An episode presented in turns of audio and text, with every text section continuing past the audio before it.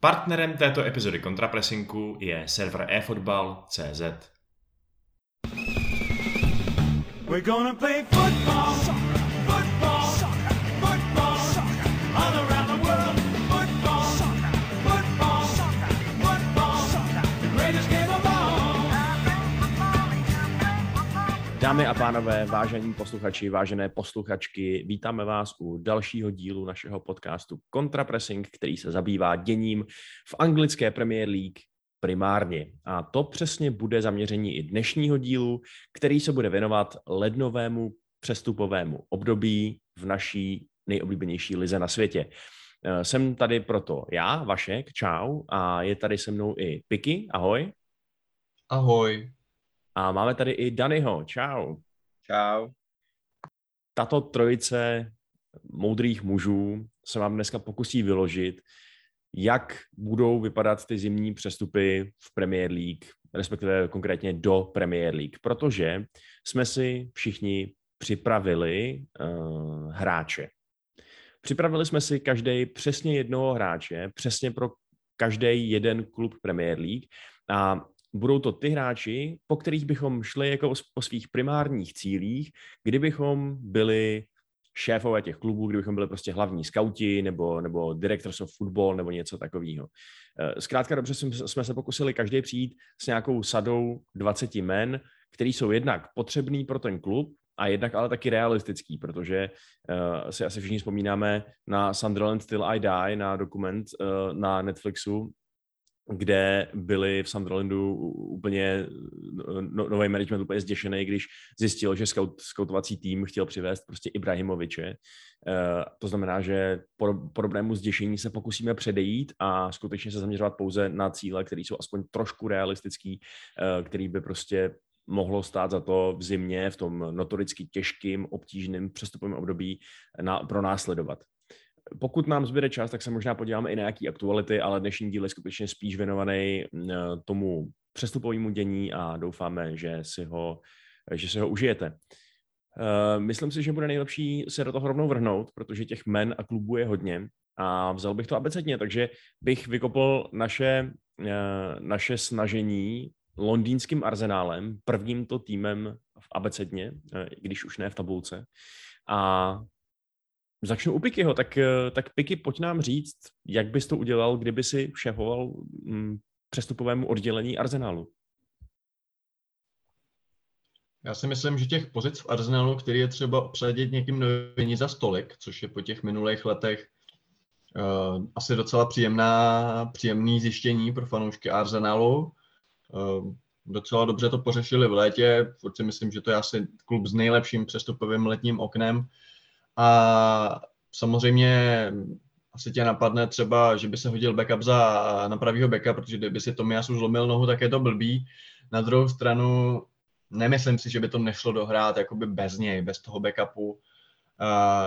Tak jsem nakonec se rozhodl pro ten post asi nejožehavější nebo nejvíc diskutovaný a to je samozřejmě hrotový útočník. Což jasně, taky by to asi bez něj zvládli až do léta, ale říkal jsem si, proč třeba to statement signing neudělat už teď. A je to samozřejmě u mě Vlahovič, hodně diskutovaný, nejvíc v souvislosti s Arsenalem a s Tottenhamem. Byť si myslím, že by klidně o něj mohli mít zájem i City, myslím, že by se tam hodil, ale myslím si, že City za prvý teda nikoho v zimě teď nepřivedou, nebo ne na tenhle post, to avizoval Guardiola vlastně. A za druhý furt si myslím, že půjdu po větší rybě. Jo, a byť si myslím, že Vlahovič ve finále třeba může být lepší než Holland jednou, může se to klidně stát, tak si myslím, že půjdu prostě směrem Holland-Kane, takže si myslím, že ve finále ta bitka by se svedla mezi Arsenalem a Tottenhamem, a což je taky jako docela takový fajn souboj, že ty týmy, kromě toho, že to jsou odvěký rivalové, tak teď zase už jsou relativně na stejných pozicích v tabulce, jsou tak jako těsně pod tou top 4 a myslím si, že právě podepsání toho Vlahoviče může být i takový jako vzkaz tomu druhému týmu, jakože my to myslíme vážně. A tady se ale myslím, že by navrch mohl mít Arsenal, protože si myslím, že jednoduše z jejich strany bude větší poptávka. Protože v Tottenhamu furt je Kane, můžeme se bavit o tom, jestli tam bude i po létě, ale furt tam jako je a vzhledem k tomu, jestli třeba fakt City koupí někoho jiného, tak tam třeba i být jako může i nadále. A furt je tam i ten Son, že i kdyby vlastně Kane odešel, tak nemusíš nutně, jako asi bych chtěl, je to tottenhamský fanoušci, ale nemusíš nutně nikoho přivádět, protože tam máš toho Sona, můžeš ho hrát na hrotu a doplnit to třeba nějakýma rychlýma křídlama, jak jsme to viděli v začátku sezóny. Zatímco u toho Arsenalu je situace jiná. Aubameyang, ten se zdá téměř jako odepsaný, nebo ten vztah s Artetou minimálně není moc dobrý, ty jeho herní výkony šly rapidně dolů po podepsání té nové velikánské smlouvy, což je taky další důvod, proč se ho zbavit, takže kdyby se ozval třeba Newcastle a chtěl ho, tak asi jim to nebude extra vadit. A je otázka, jestli třeba až se vrátí z Afkonu s Gabonem, takže třeba se jako od sebe odpočinou, bude to lepší, já stupe nemyslím. A Lacazette, končí mu smlouva, jako jasně, taky může odejít v létě, ale byť se snaží, tak to taky není to pravý ořechový. Takže já bych se vůbec nebál jít prostě už teď po tomu útočníkovi a Vlahovič už se na to asi třese, přestoupit do Premier League, myslím si, že ten hype kolem své osoby mě vnímá, má výbornou sezonu zase ve Viole a za mě by tam skvěle zapát, protože zároveň má ty vlastnosti toho útočníka, který umí hrát zády k bráně, umí podržet balon a zároveň je do mezi hry a může běhat jako níž a myslím si, že ta kombinace nebo ta spolupráce eventuální, která by vznikla se Smith-Rowem, s Odegaardem na EM-ku a se Sakou, případně třeba s Pepem, prostě se všema těma hráčema, by mohla být super. A myslím si, že skutečně by to je takový ten vlastně minimálně v té základní sestavě je to poslední dílek skládačky pro Arsenal a kdyby převedli takovýhleho hráče, určitě by nestál méně než 50 milionů, možná asi víc, ale tak krenkové si budou chtít taky ještě trošku možná udobřit fanoušky po těch protestech, co byly relativně onehdá. Tak za mě, paradoxně jsem u toho Arsenalu tolik o tom nepřemýšlel, protože si fakt myslím, že ten Vlahovič je poměrně jasná volba. No, jako rozhodně máš ambicioznější cíl pro Arsenal než já a Dany. Tam je ale trošku problém, který v tom vidím, že jakkoliv by Vlahovič byl naprosto úžasný signing a posila, která by Arsenal rozhodně posílila, tak on má přece jenom smlouvu až do roku 2023, čili Fiorentina ho nemusí prodávat už teď a tím pádem by se vlastně nabízelo možná spíš počkat do toho léta, že jo, i z jejich pohledu, aby si za ně ještě zahrál a teď by to bylo asi výrazně dražší přestup, než kdyby se počkalo těch 6 měsíců. Jak to vidíš ty, Dany, Vlahoviče potenciálně do Arsenálu už teď? Tak oni nějaký rumory o tom, že Fiorentina ho je ochotná prodat v zimě, už jsou.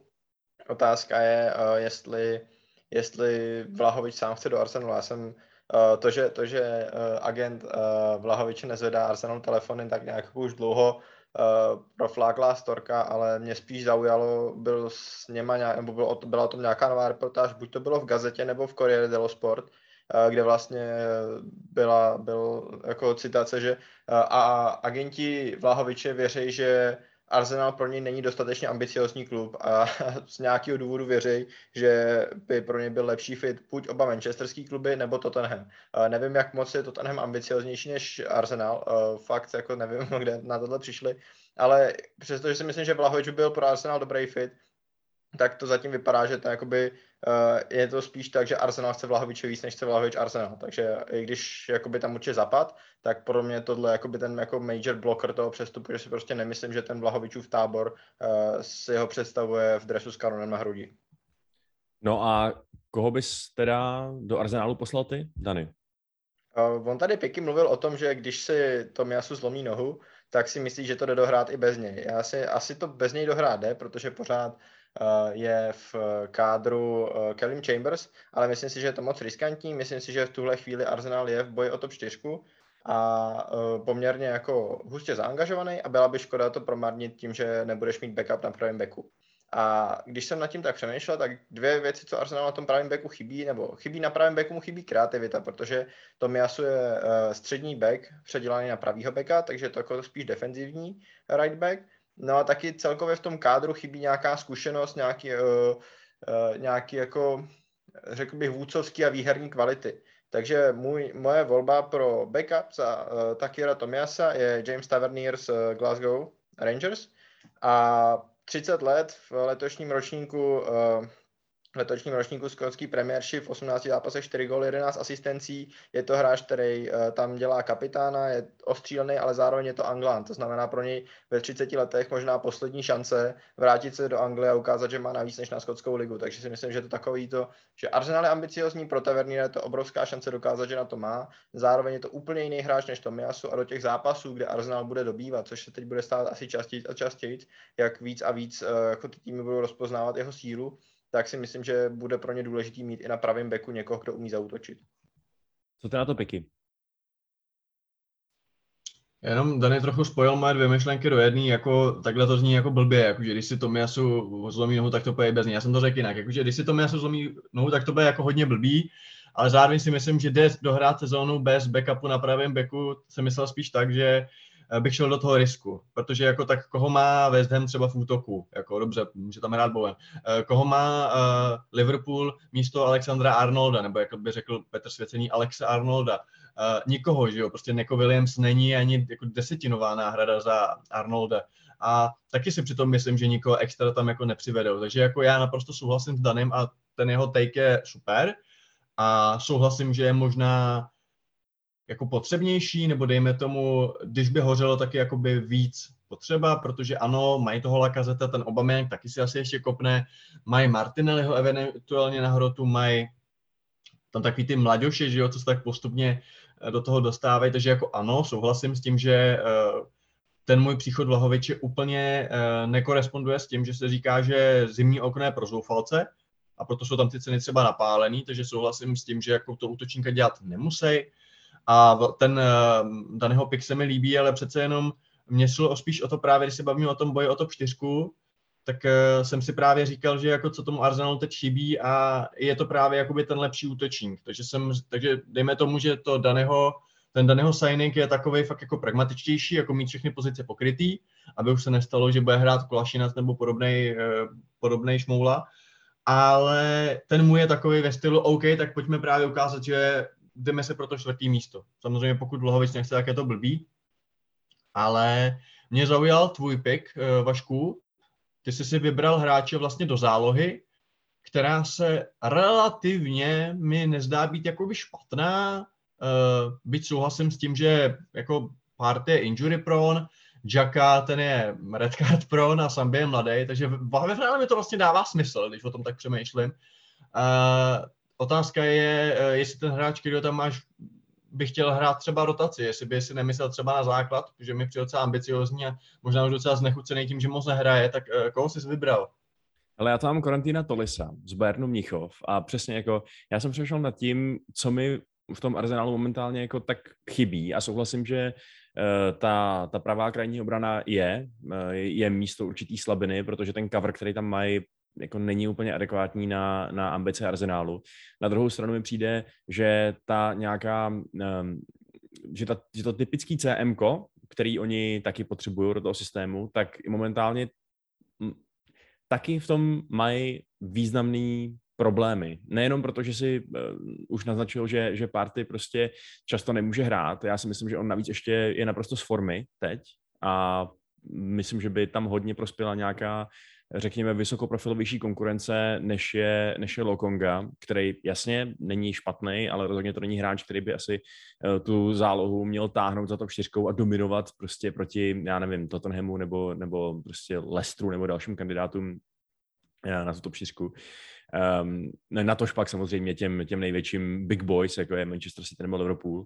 A ten Saka přesně taky, to je trošku časovaná bomba, taky nemůže hrát úplně vedle každýho, takže já si myslím, že kdyby Tolisso přišel, tak takhle otázka samozřejmě je, jak na tom je momentálně s formou psychickou a fyzickou pohodou on sám, protože jak jsi říkal, tak v Bayernu nehraje, ale přesně protože v Bayernu nehraje a přesně protože mu končí smlouva už v létě, si myslím, že by tenhle ten velmi zkušený, velmi jako aspoň soudidle minulosti kvalitní hráč, že by byl jako k sehnání za velice rozumný peníze, že ta přestupová částka by byla daleko menší problém než třeba případný platy.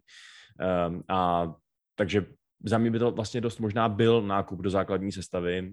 Otázka je, jestli by se jak Tolisovi, tak třeba i Arsenalu nechtěl počkat právě až do léta, až bude volný hráč, protože Tolisso a agent by tím pádem získali o to tučnější signing bonus, že jo, a víc by se to byli v prachách, kdyby prostě byl ochotný dokopat sezonu v Německu, sem tam pár zápasů z lavičky, no. Takže je zajímavé, že jsme každý vybrali úplně jinou pozici na posílení, ale myslím, že kdyby třeba přišli všichni tři tyhle ty hráči, tak by to pro Arsenal bylo super, no. Máte ještě někdo něco k tomu, nebo chcete přijít na další klub? Asi můžeme dál. No tak jo, tak v tom případě tady máme Aston Villu, další klub od A, už ten poslední klub od A, Premier League, která, o ní víme, že je nesmírně ambiciozní, že tyhle ty ambice projevuje i utracenýma penězma, a tím pádem se na klub, který vlastně relativně nedávno postoupil z druhé ligy, se tady i v našich kolonkách objevují zajímavý jména. Konkrétně teda dvě zajímavý jména, protože já a Dany jsme zvolili stejného hráče. Dany, koho jsme zvolili? Tak zvolili jsme Nikola Taliafica z Ajaxu, levýho beka. Já jsem ho zvolil proto, že když jsem procházel tu sestavu Aston Villa, tak vlastně jediný posty, které jsou nepokrytý, nebo kterými přijdou, že se dají označit za slabiny, tak jsou kraje obrany. A na pravém kraji obrany je Matty Cash, který není slabina, ale nemá za sebe cover. A na levém kraji obrany je to potom nejslabší hráč základu Aston Villa, což je Matt Target. A Taliafico, přestože to je hráč, který jako v Ajaxu dlouho byl za hvězdu, myslím si, že je to hráč, o kterém víme, že fotbal rozhodně hrát umí, tak z nějakého důvodu prostě nebo byl vytlačený ze sestavy v Ajaxu. V této sezóně moc nenastupuje, je mu 29 let, to znamená, to je dostatečně zkušený a kvalitní hráč, a myslím si, že příchod do Aston Villa by pro něj byl, je to takový spojení příjemného s užitečným. Podle mě je to jednoznačně upgrade za Targeta, zároveň Ajax ho může chtít zpeněžit, protože prostě pro ně už není klíčový a blíží se ke 30, to znamená, je to možná poslední šance pro ně, jak ho nějak výhodně prodat. No a Aston Villa má peníze, takže je to takový, získáš lepšího levýho beka, Taliafico přijde do klubu, kde asi bude hrát a Ajax na tom vydělá. Podle mě všechny tři strany z tohohle přestupu byly spokojený. Piky taky vybral hráče do obrany, ale na jiný post. Tak co nám k tomu povíš, Piky? Koho jsi vybral? Hele, víceméně já souhlasím, protože Target a Cash určitě nejsou nejlepší hráči na světě. Na druhou stranu jsme vycházeli z toho, co říkal Vašek, aby to bylo nějak trošku jako realistické. A já si upřímně nemyslím, že je Gerard považuje za nějakou slabinu. A co se týče třeba toho coveru, tak je tam Ashley Young, může tam zahrát Kertenhausen, může tam případně zahrát Konce, jasně. Určitě nejsou jako krajní beci z Partesu, ale já si prostě nemyslím, že tam extra budou chtít nějaký upgrade. Já si myslím, že naopak ta jejich dvojice metů je docela taková pro ně signifikantní a nejsem si jistý, jestli jako je takovým třeba problémem nebo tak, ale jako určitě bych se jako nezlobil, kdyby někdo přišel, bych fanouškem jako Villains, ale nevidím to jako hlavní věc. Já jsem tak jako přemýšlel, nějak jsem si představoval ty pozice v ofenzivě, tam asi naopak mají přetlak, tam asi někdo z těch mnoha hráčů bude muset odejít. A tak jsem tak jako se dostával tím hřištěm, střed zálohy, McGinn a Luis, když jsou zdraví, tak je jako fajn jakoby střed. A došel jsem k postu stopérů a bohužel tady musím ukázat prstem na Tyrona Minkse, přestože ho mám rád, protože mám rád Bournemouth, ale za mě to je hrozný dinosaur. Za mě se hrozně zhoršuje, je prostě takovou jako labilní složkou v té obraně. Aston Villa konce mnohem lepší, jistější, konzistentnější. Je místy pomalej, hraje blbě pozičně, prostě blbě si nabírá hráče a byť je to asi relativně jméno a jakoby lídr, tak za mě prostě na tom stoperu by Aston Villa potřebovala jako někoho lepšího. Tak jsem tak přemýšlel, já jsem přemýšlel o více stoperech, který jsem tak jako rozprostřel mezi různý kluby. Oni sice peníze mají, ale úplně si nejsem jistý, jestli by chtěli udělat nějaký jako statement signing typu Botman za třeba 40 milionů liber, to si myslím, že úplně ne. A nakonec jsem teda došel k jménu Matthiase Gintra, což je stoper z Gladbachu, předtím hrál v BVB a za mě je to přesně takový ten jako, jak tomu říkají v Top Gearu, kvalita za rozumnou cenu, jo. Že to je hráč, který podle mě nepůjde za nějaký extra peníze, zároveň už je ve věku, kdy by se chtěl zkusit něco jiného, protože v Bundeslize hraje celou kariéru, je mu vlastně 27, kombinuje takovou tu fyzičnost, je vysoký, máme to 91, s tím, že je poměrně dobrý na míči a ve finále je i relativně univerzální, protože ta hra je pravýho beka. Pod Tuchlem jeden čas hrál vlastně pravýho beka, když nebyl prostě Pišček, nebo dokonce myslím, že ho možná i poslal na lavičku Lukáše Piščeka, nejdu si úplně nepamatuju. Každopádně případně by mohl zaskočit i tam a zároveň si myslím, že by třeba to nestálo takový prachy jako přestup v rámci Premier League. A zároveň si myslím, že pro něj by to mohla být zajímavá výzva. Mm-hmm. Takže každopádně tady vidíme, že v případě Aston Villa považujeme tu obranu za jejich momentální problém, což se dává smysl, protože, jak jsi říkal, tak když ti prostě sedí na lavičce velmi solidní útočníci, jako jsou, nebo útočníci, forward hráči, jako je třeba Anwar El Ghazi, tak to dává smysl. Na druhou stranu, ty třeba nevěříš tomu backupu ve formě Axela Tuanzebeho a Courtney Househo, který má Aston Villa taky jako možnosti na stopera? No řeknu ti to takhle, jako moc ne, za prvý, protože Tuanzebe jako asi má nějaký potenciál, ale úplně bych s ním nechtěl hrát celou sezónu. Housen nevím, o tom jsem si furt neudělal úplně názor a prostě když jenom srovnám ty dvě pozice, tak když jako vypadne jeden z dvojice Target a Cash, oba tam chtěli hrát Ashley Young, tak to vidím jako menší problém, než když vypadne třeba Konca. A představa, že by Aston Villa do konce sezóny hrála s obranou dvojicí nebo se stoperskou dvojicí Minks, House a nebo Minks, Tuanzebe, tak to bych se o umístění v top 10, na který teď nepochybně míří, docela bál. Ty si teda taky myslíš, že největší problém jsou ti meti?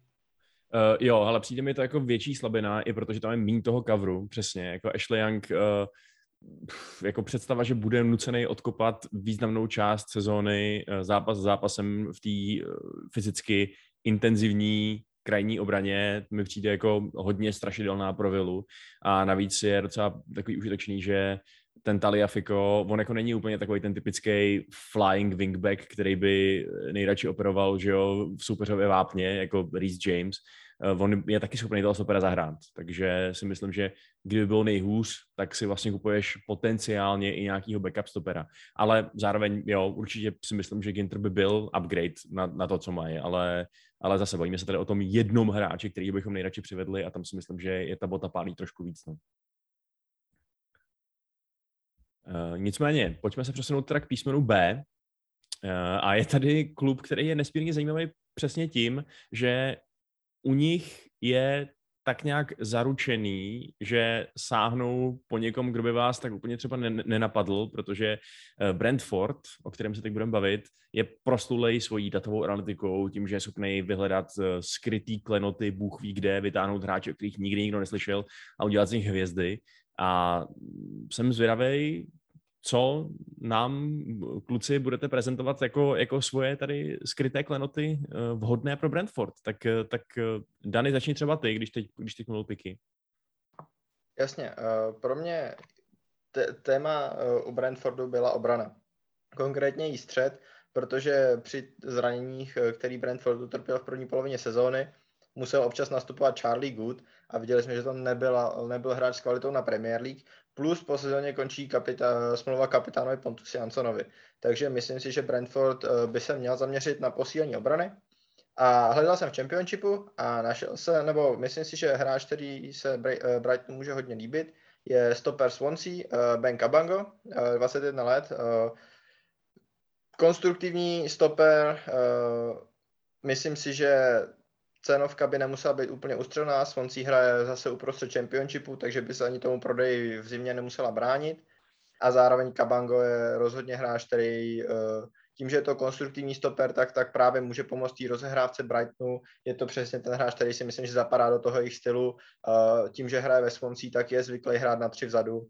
Takže pro mě je to zase takovýto oškrtnutí všech boxíků. Mladý hráč, který má ještě potenciál dalšího přestupu. Zároveň je homegrown, což je další bonus, protože to Welshman. Přichází z druhé ligy, ale myslím si, že je to prostě upgrade na ty backupy, co on teď mají a Swansea by se nemusela bránit prodeji, takže myslím si, že Ben Cabango je pro mě volba přestupu do Brightonu, do Brentfordu. No a do nižších lig by sahal i piky. Je to tak. Přesně tak, já jsem taky sahal do Čepu. Taky na hráče britského ale sahal jsem do ofenzivy a dal jsem si Keana Luise Pottera, a což je vlastně křídelník nebo ofenzivní hráč z Halu, o kterém se teď hodně mluví, má veliký hype a spekuluje se o něm, že jakoby kdo ho podepíše, tak jako vyhraje. A což samozřejmě nahrává tomu, že třeba bude za něj relativně velká cena, ale nemusí to tak nutně třeba být, nebo jako může se to vyplatit. A myslím si, že v první řadě potřebuje Brentford hráče do útoku, že prostě oba ty kluby odbyly, jak Brentford, tak Brighton, tak je tlačí Bota především v té ofenzivní části hřiště. Úplně jako hroťáka, podle mě tam samozřejmě je Tony, ale který když je zdravý, tak jako hraje základ a spíš jsem to viděl na ty posty okolo a vlastně vybral jsem si toho Luise Pottera protože je relativně univerzální. Já jsem koukal, že on dokonce v některých zápasech, kde Hull hraje na 3 stopery, tak hraje pravýho wingbacka a právě protože Brentford taky často hraje vlastně tuhle formaci, tak to není hráč vyloženě jenom třeba CF nebo jenom třeba RV nebo něco podobného. Četl jsem o něm nějaký články, kdo přirovnávají prostě k Edenu Hazardovi a takhle, což samozřejmě jako je přefouknutý, jo, je to prostě asi jako když o mě někdo řekne, že jsem jako Andrew Garfield běžných Čech, ale asi tam prostě nějaký atributy jsou a je to prostě mladý kluk a myslím si, že jestli tomu Brentfordu v těch jejich vyanalytičtělí a vysoustružený prostě Phoebe Refem a Instatem a Viscoutem jako taktice, jak na věci, jestli jim něco chybí, tak je to právě možná trochu taky ty poezie, ty nečekanosti, ty spontánnosti, toho, co má Vašek tak rád, že někdo veme ten míč a teď udělá to kouzlo. Tak přesně takovéhle věci bych čekal právě od toho Luise Pottera. Takže proto jsem si vybral jeho. Koho jsi si vybral ty, Vašku? Hele, já tam mám daleko známější jméno, než jste si vybrali vy, což možná není úplně realistický vzhledem k té strategii Brentfordu, o který jsem mluvil, ale já tam mám Andreho Onanu, což je brankář Ajaxu, který teď dlouho stál kvůli zákazu činnosti a končí mu smlouva, teď nehraje úplně prominentní roli a já jsem se vybral proto, že jsem z celého kádru Brentfordu nejvíc zděšený tím, že jim chytá Alvaro Fernandez. Jo. Přijde mi, že tenhle ten backup za Davida Raju, který se bohužel těžce zranil a bude ještě bůh jak dlouho mimo, tak prostě není dost dobrý.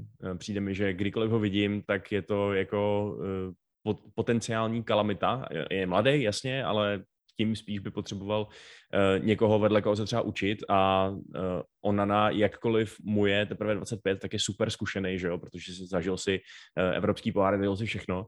A ačkoliv se teda hodně spekuluje o tom, že už má domluvený, nebo že prostě, že plánuje podepsat post-contract agreement s Interem Milan, tak kdyby přišla teď nabídka na přestup do Premier League, do takového klubu, který je dobře vedený, jako Brentford, který má evidentně potenciál se tam udržet více do sezón a ona by měl šanci se marketovat na tom nejlepším jevišti ze všech jevišť na celém světě, tak si myslím, že to mohlo dávat úplně klidně smysl pro obě ty strany. Pokud samozřejmě ho ta vynucená pauza od fotbalu nezničila jako hráče, což já bohužel teda ty pokročilý skautovací jakože programy a služby k dispozici nemám, ale soudím i podle těch spekulací, že když už ho chce ten Inter, který dobře, jasně musí šetřit, takže si teď nemůže vyskakovat na úplně ty největší jména, tak v něm ten talent a potenciál asi dřímat pořád bude a přijde mi, že by to mohl být dobrý budgetový způsob, jak vyřešit tu golmanskou situaci.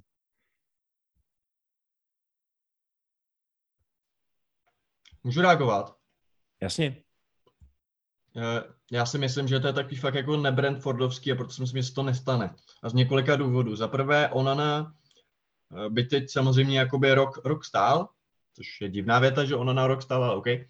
Tak jako on předtím, než se mu stala ta kauza, tak byl zmiňovaný z Chelsea, byl zmiňovaný možná s nějakým Juventusem, s takovýmhle typama klubů a myslím si, že jeho ego je jako příliš nahoře na to, aby šel prostě do Brentfordu, hrát střed Premier League. Myslím si, že on si opravdu myslí na něco většího, lepšího a plus platil by si za jméno, protože Onana už je relativně jako známý hráč a to taky není jejich styl. A za druhý já souhlasím s tím, že zranění Davida Raje je problém, ale pokud jdou zprávy, tak on by nějak během února by měl jako jít být zpátky, nebo postupně se do toho dostávat. Já souhlasím s tím, že Fernandes není extra jako síla, ale mají tam vlastně Patrika Gunnarsona, který mu teď skončilo hostování ve Vikingu v Norsku a co tak jsem četl, tak jako jsou s tím spokojení, věřím mu. Takže si myslím, že jestli budou někde podepisovat, tak buď to bude v té ofenzivní části, jak jsem říkal já, nebo třeba střed zálohy by možná někoho kreativnějšího taky asi snes, byť jako Matias Jansen asi to v sobě má. Ale myslím si, že ten golman, jako strašně bych se divil. Dokonce bych řekl, že to snad spíš přivedou fakt jako beka než golmana.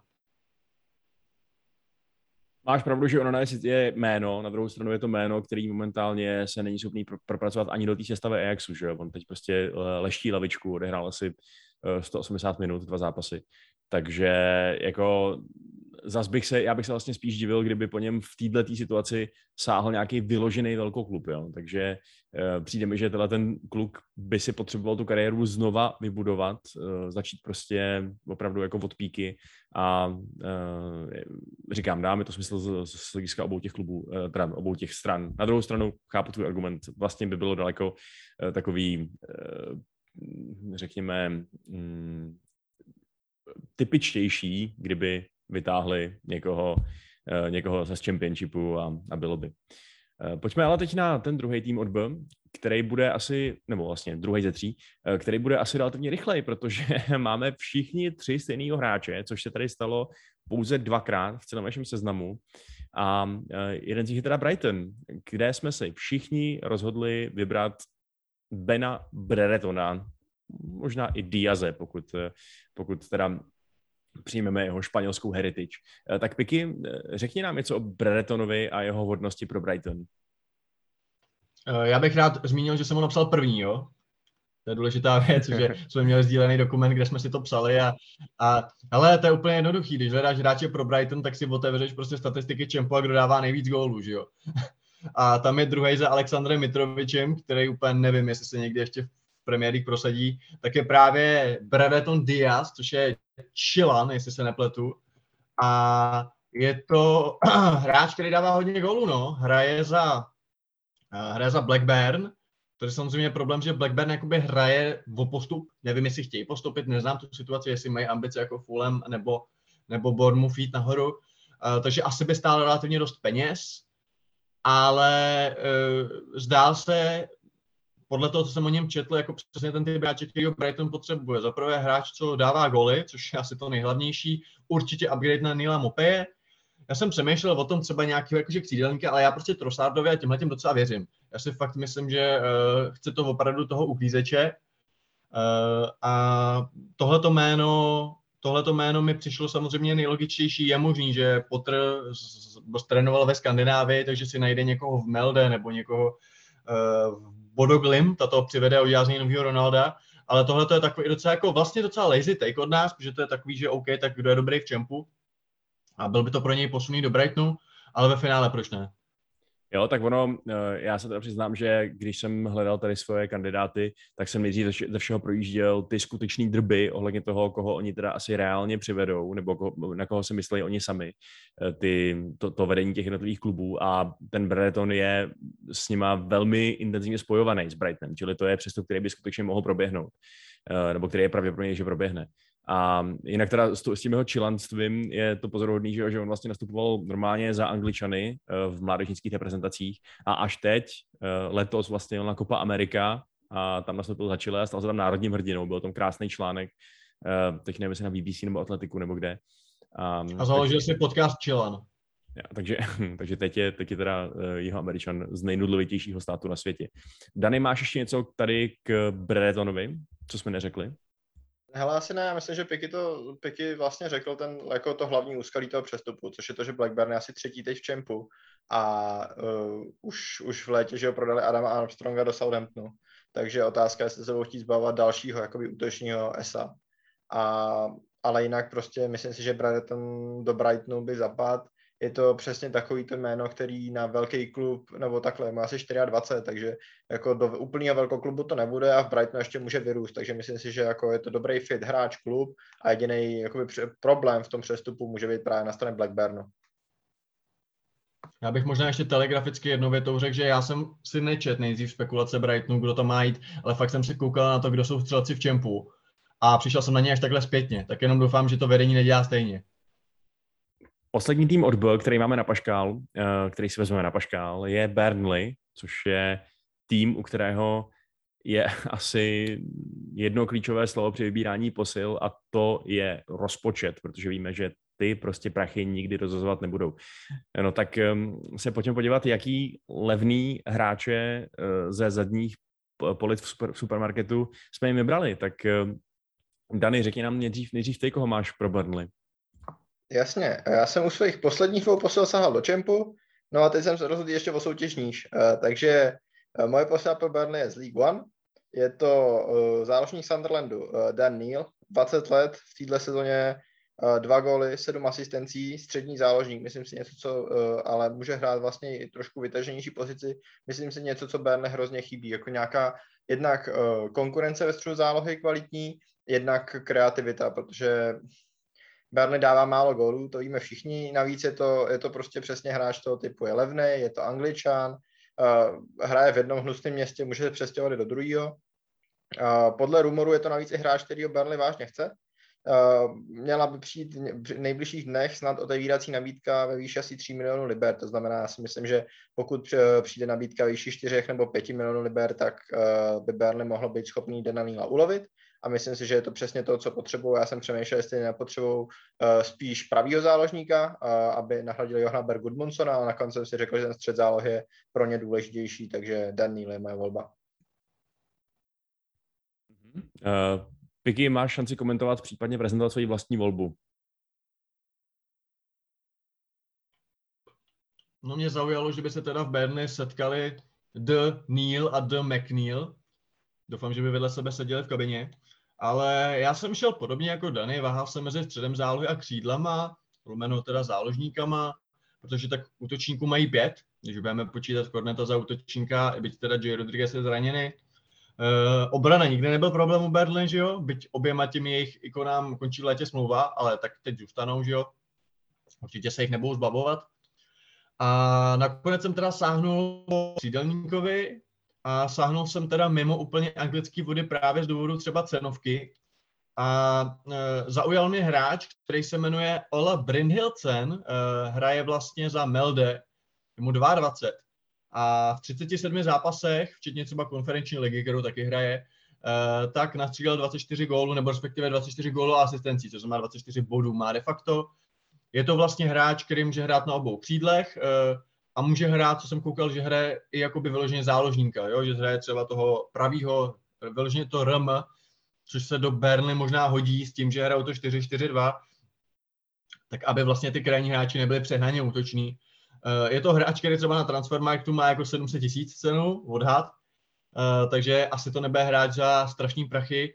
A říkám si, nešít vyloženě cestou jako dalšího nějakého anglického pořízka z Champu, prostě ze spodních pozic Champu, protože ty týmy nahoře ti nikoho neprodají, podle mě úplně.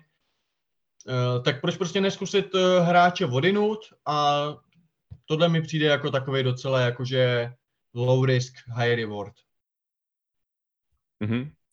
Jo, tak já jsem přesně sáhl do spodních pozic v Champu, protože když jsem si říkal, kde asi tak sehnat kvalitního nebo relativně kvalitního hráče, který bude dostupný za doslova pár pencí nebo liber šterlinků, tak mě pochopitelně napadlo Derby County, tým, který je momentálně v obrovských finančních problémech a jako i když administrátoři řeknou, že je potřeba prodávat, no tak bude potřeba prodávat. No a taky mě napadlo, nebo taky mám ten názor, že Burnley nejvíc tlačí křídla v tuhletu chvíli a tak jsem si vybral Toma Lorence, což je výrazně zkušenější hráč teda, než to vybrali vy, což taky znamená, že má výrazně menší hodnotu v případě, že by ho chtěli potom přeprodat.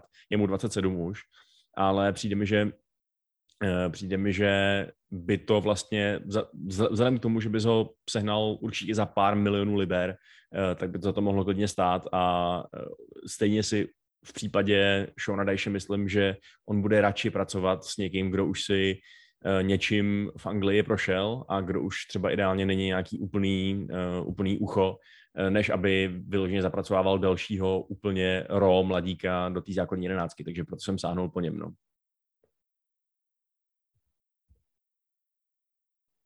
A další na řadě, pokud teda není tady už potřeba Burnley dál komentovat, tak je velkoklub, který se také dočkal toho, že jsme se u něj všichni tři vybrali jednoho hráče. Je to možná taková očividná volba, ale v případě Chelsea, a dám ti hned slovo, Piky, abys to okomentoval, jsme si, jak já, tak ty, tak Dany, vybrali Lukase Diněho z Evertonu. Levej back. Proč ho potřebujou? Proč by se jim hodil?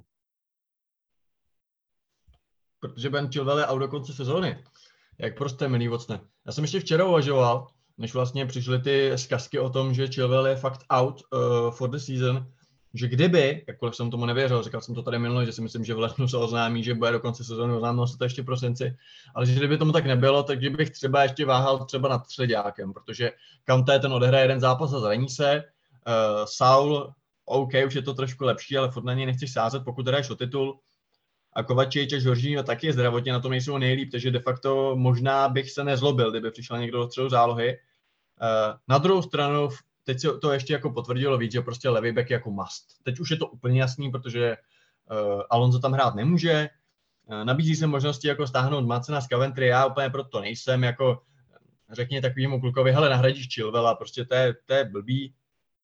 A ten Dejn je naprosto pragmatická možnost a proto jsme k tomu došli všichni. Benitezl nechce, ten už si přivádí Mikolenka z Dynama Kyjev, je to zkušený hráč v Premier League, modrý dres už má. Jako, je to taková pragmatická volba. Oni se samozřejmě objevují i jiný nějaký možnosti v médiích typu Theo Hernández z Milána, nebo i ten Tagliafico jsem slyšel, nebo třeba Serginho Dest, myslím. Ale ten Dejn mi prostě přijde takovej, jakože je tady, je zvyklý hrát Premier League v docela dobrém klubu, ten tým, kde je teď, tak tam ho nechtěj, tak minimálně na hostování, jako myslím si, že to je win-win-win-win situace.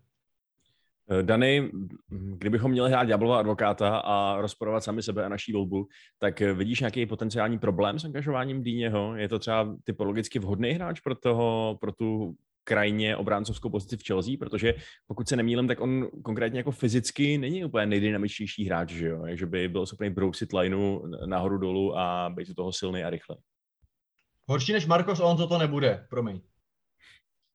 Ale vlastně jako jediný důvod, který mám k tomu, abych to rozporal, jestli je Deň dost dobrý. Jo, prostě je mu 28, hraje čtvrtou sezónu v Evertonu a přijde mi, že trošku výkonnostně stagnuje. Takže vlastně, jako, ale otázka, jestli to třeba není tím šíleným prostředím, který se v Goodison Parku nachází. Takže moje jediná otázka je, Piky to přesně popsal, to prostě jako extrémně pragmatický a pohodlný přestup. Pro Chelsea, že Benitez ho nechce, Dean chce asi taky pryč, Chelsea potřebuje levýho backa.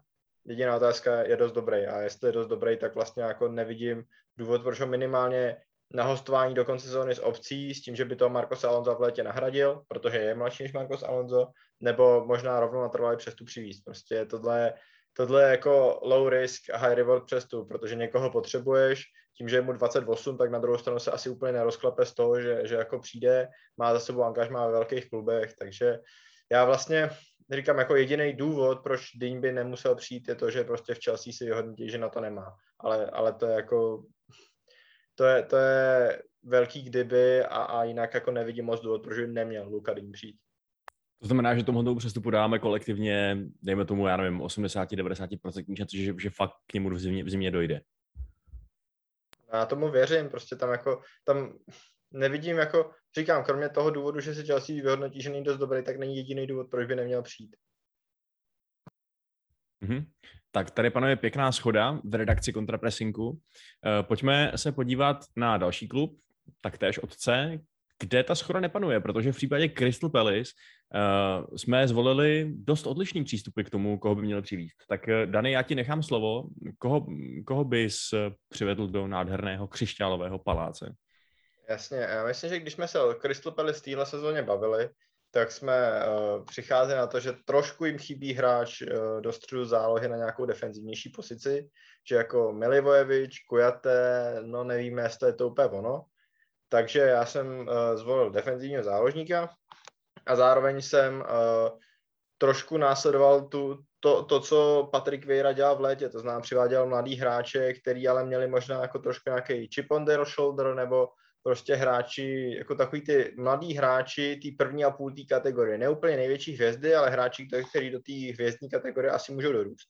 No a jako takový hráč mi vyšel Tyler Adams z Red Bull Lipsko, což je defenzivní záložník, byť ho teda Jesse Marsch hrál na pravém beku nebo na pravém wingbacku, což se ukázalo, že asi není úplně jeho pozice, že tam je to jako spíš takový backup, trošku typu Michal Sáček ve Spartě. Ale v tom středu zálohy hrát může, je to hodně pracovitý hráč, je mladý, mu myslím 22 let a to je přesně ten typ hráče, který si myslím, že Patrik Vieira bude chtít. Že? Hráč, který jako bude mít potenciál se zlepšovat, který zároveň v Lipsku nemá úplně dobrou pozici, a proto by mohl přijít, mohl by do toho Crystal Palace zapadnout a běhavý hráč za Gallagherem. Moje druhá myšlenka bylo posilovat křídlo, protože dost často ještě podle hraje v základu Jordan Ayew, což si nemyslím, že je hráč, který by tě posunul nějak výš, ale nakonec jsem přišel na to, že Tyler Adams jako defenzivní záložník před stoperskou dvojicí Anderson Gehy je pro mě asi volba, která si myslím, že do toho nového Crystal Palace, který bude Patrik Vieira, zapadá nejlíp. Ještě jednou do Německa, protože tam lovil i piky, tak proč je tvoje volba Beno Schmitz potenciálně třeba i lepší přestup než Adams?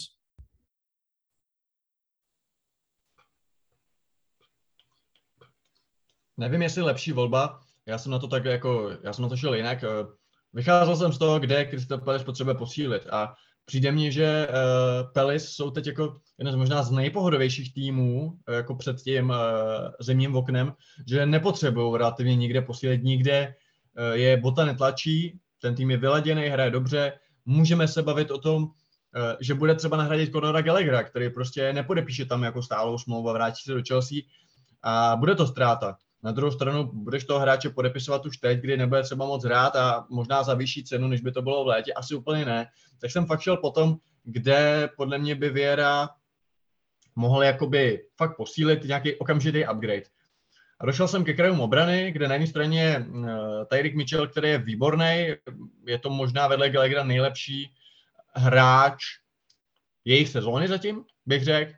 A naopak na té druhé straně prostě Ward jako není žádná sláva. A obecně oni na tom pravém backu vlastně shromažďujou prostě takový jako starce, takový jako vysloužilí a Anglány, že jo, a Klein a Martin Kelly a tak dále a jako to není prostě, to není what you want.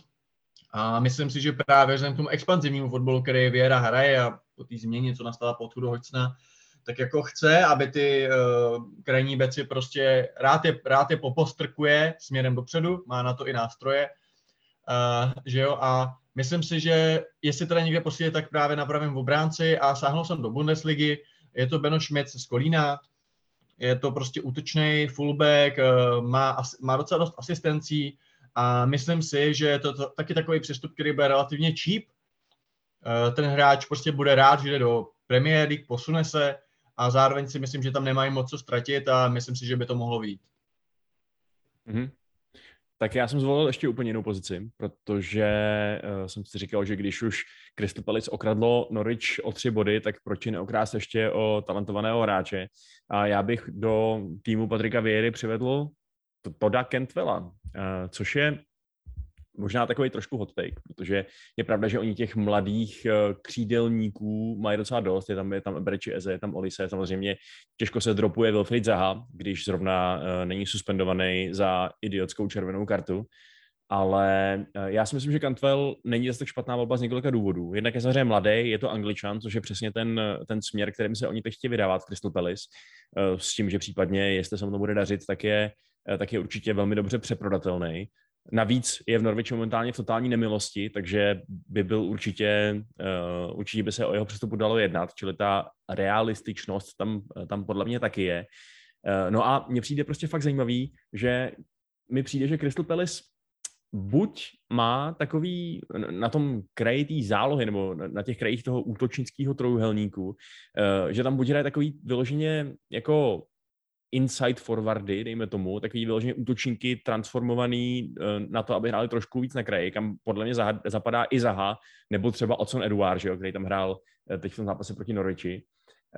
A nebo tam prostě popostrukujou takový harcovník, jako je, dejme tomu, Jeffrey Schlupp, že jo.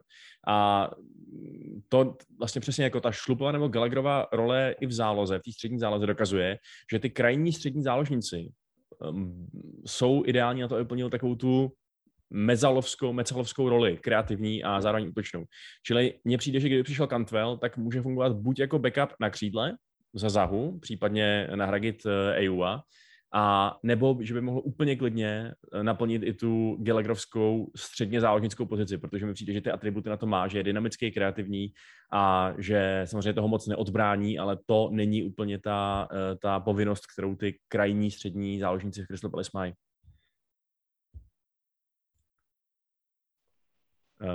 Piky, OK, tak dál tam máme Everton, no, co mám říct? Ne, že tak jsi vybral dobře. Ne, řekni mi teda, co jsi vybral k dalšímu týmu, kterým je Everton.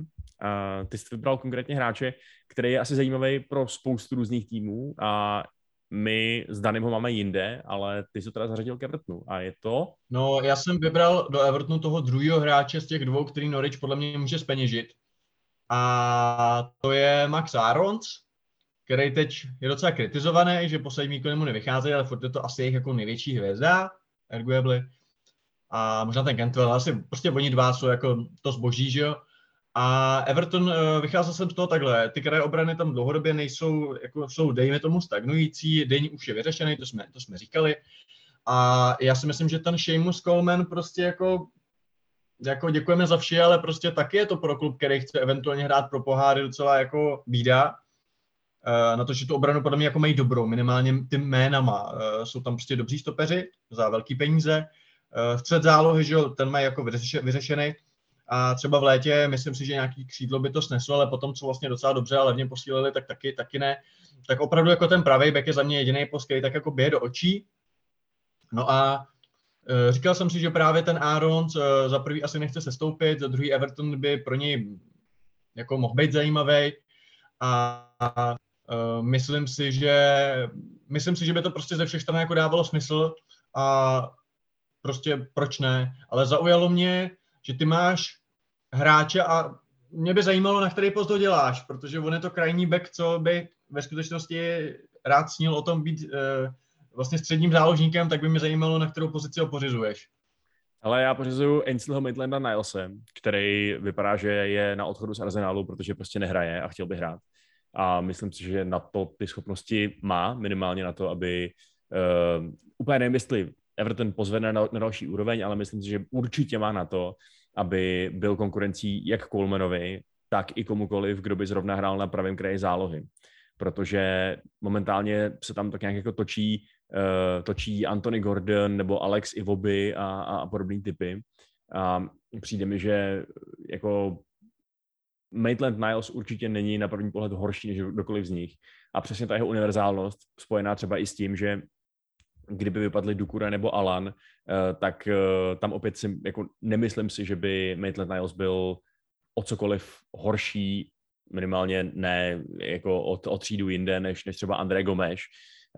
Tak jako přijde mi, že tahle ta jeho versatilnost, to, že může zahrát kdekoliv na třech pozicích, které můžou potenciálně být problematický, ho pro mě vlastně vyvyšuje nad ostatní, spojeno s tím, že ta jeho cena asi nebude taky nějaká úplně super vysoká, protože jakkoliv Maitland-Niles měl dostat šanci, tak ji nedostal a myslím, že i v Arsenalu už jsou smířený s tím, že takhle to prostě dál nejde a že tu spolupráci musí ukončit. A se chci jistý tím, že ve čtyřčlenném v obraném systému on by byl schopný hrát z křídla? To je samozřejmě otázka, je to potenciální slabina toho plánu. Na druhou stranu, když se podíváme na tu záložní řadu, tak já si myslím, že když tam máš jednak teda defenzivní záložníka Alana, jednak teda box-to-box záložníka Dukureho, tak to jsou prostě hráči, kteří jsou schopní ti vlastně vypomoct v té obraně, plus ještě navíc, konkrétně ta pravá záloha, když tam bude hrát Gordon, tak to taky není úplně typický křídlo, přesně ve stylu, já nevím, Zahy, který by nejradši neustále stálo ve vápně a dělalo tam nějaký kličky. Já si myslím, že on bude schopný tam provádět nějakou jako masopustovskou bahovskou rotaci, aby se prostě navzájem pokryvali. Takže já nevím, jako přijde mi, že minimálně je to i dobrá taktická varianta, protože Coleman už zdaleka nepokryje tolik prostoru, kolik pokryje Maitland-Niles, který je prostě o dekádu mladší, teda jako to zase přeháním, ale téměř. Takže jo, za mě prostě versatilita v tuto chvíli vítězí. Ale já u tohohle přestupu, jestli ještě můžu, dám ti hned slovo, nemám problém s tím, že mě ten Ainsley působí so far jako hrozně takový labil. Jako takový, jak prostě brečel, dával story a prostě jako jsme lidi, já to beru, ale přijde mi jako takový hráč, který prostě moc si není jistý sám sebou. A podle mě, jestli něco Everton ve svém současném rozpoložení potřebuje, tak to přesně takovýhleho hráče. Jo? Oni potřebují prostě nějakýho suka, někoho, kdo nepřemýšlí, běhá, maká, a ne prostě někoho, kdo si stěžuje, kdo je, jako pochybuje sám o sobě, kdo si tady píská, jako bude hrát pozici. Navíc ty by, ono jako prohlašuje, jak chce být střední záložník, ty by se ho udělal vlastně na pravýho beka. Prostě mám pocit, že v tom současném rozpoložení Evertonu, který je prostě toxický, a ve finále může to skončit vazovem Benitez, ale Benitez je podle mě ten poslední, který tam něco může, protože tam je to prorostlý úplně od toho Kenwrighta, nebo jak se jmenuje ten nejvyšší šéf, prostě až dolů. Tak si myslím, že tohle to není úplně typ hráče, který by jako jim nějak pomohl. Ale Dani, dám ti slovo, ty jsi si vybral hráče, který si přijde přitom pro velký prachy do Nových Zámků. Proč si myslíš, že by ho měl udělat Everton? No, já jako myslím si, že všichni jsme mířili na pravýho beka, že jo. Ale zatímco vy jste zvolili možnosti z týmu, s kterýma má podle mě Everton z poslední doby negativní zkušenost, protože hráči z Arsenalu tam už flopli dva, že jo, i Iwobi i Walcott, a z Norwiche už tam jako neúplně performuje Godfrey, tak já jsem zvolil někoho, o kom si myslím, že by měl převzít tu lídrovskou roli pod Dyněm, s kterým nepočítá Benitez. A do Evertonu posílám Kierana Trippiera z Atletica Madrid.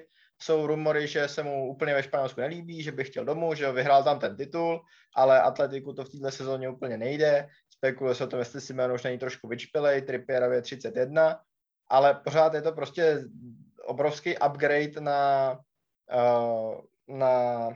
Seamuse Colemana a myslím si, že má taky navíc na to, než na to, aby hrál v Newcastle.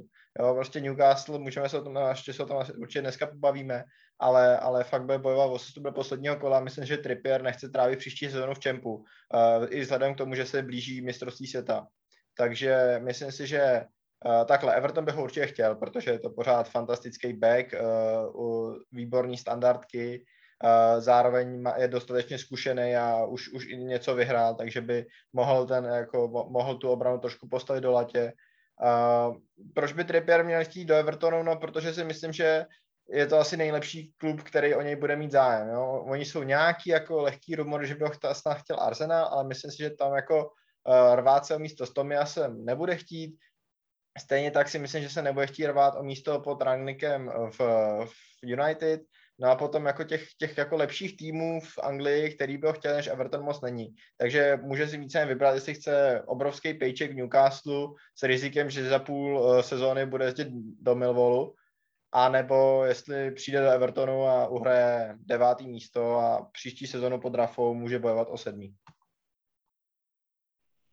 Co se týče Leedsu, tak těch poslední 2 sezóny jsou jako Rub a Leeds, loni to bylo pohodlný 9. místo, letos to vypadá na boj o záchranu, samozřejmě je to daný zraněníma, chybí Bamford, chybí Calvin Phillips, jako asi největší hvězda. Vlastně jediný, kdo třeba performuje z ofenzivy, je Rafinha, o kom se teď taky mluví, že odejde, podle mě odejít nemůže, protože to by to rovnou mohli zavřít. Jinak, co se týče Leedsu United, tak tam je zajímavý, jak jim vybírat hráče, protože víme, jakým stylem Bielsa hraje a my dlouhodobě víme, že s Ortegou se na to nedívají úplně jako hodně příznivě na nějaké posilování toho svého kádru v lednu, protože ten čas na to není, prostě oni potřebují hráče akord, když jdou o záchranu, který okamžitě přijde a bude hrát, jo. Není tam čas, jako že za 3 měsíce se do toho dostaneš, to je pozdě, to jsme v čempu. Takže to chce někoho, kdo přijde a prostě bude okamžitým přínosem. Na jakou pozici by podle tebe takový hráč měl, Vašku, přijít? Ale já jsem si vybral úplně přesně, jako jsem si říkal, že u Líců to je strašně těžký. Dlouho jsem nevěděl, koho jim vlastně přihrát, aby to byl tam Billsovský typ hráče. A nakonec jsem došel k názoru, že se opravdu nikdy nestratí, zvlášť v pozici, který jsou oni, kde tam musí hrát juniory z akademie, že se nikdy nestratí hrotový útočník. A proto jsem sáhnul po vlastně podobným přestupu, jakým byl, nebo je to trošku jiný typ přestupu, než jaký byl Rodrigo, ale je to prominentní hráč ze Španělska, který teda akorát teď, na rozdíl od Rodriga, který přestupoval spíš jako z finančních důvodů, tak by přestoupil, protože v Realu Madrid si zkrátka a dobře pořádně nekopne, a to je Mariano Diaz. My o tomhle hráči víme, že ty schopnosti prostě má, dokázal to ve své kariéře, že jako je gólovej, ale zároveň taky už dokázal, že se v Realu Madrid nikdy neprosadí přes tu konkurenci. A v Realu to taky dobře vědí, myslím si, že by úplně klidně mohl odejít za, já nevím, jako 10 milionů eur nebo nějakou podobnou směšnou částku, a myslím, že v případě zranění Benforda a upřímně i v případě, že Benford bude zdravý, tak je to velmi zdravá konkurence a ty góly by prostě přinést mohl.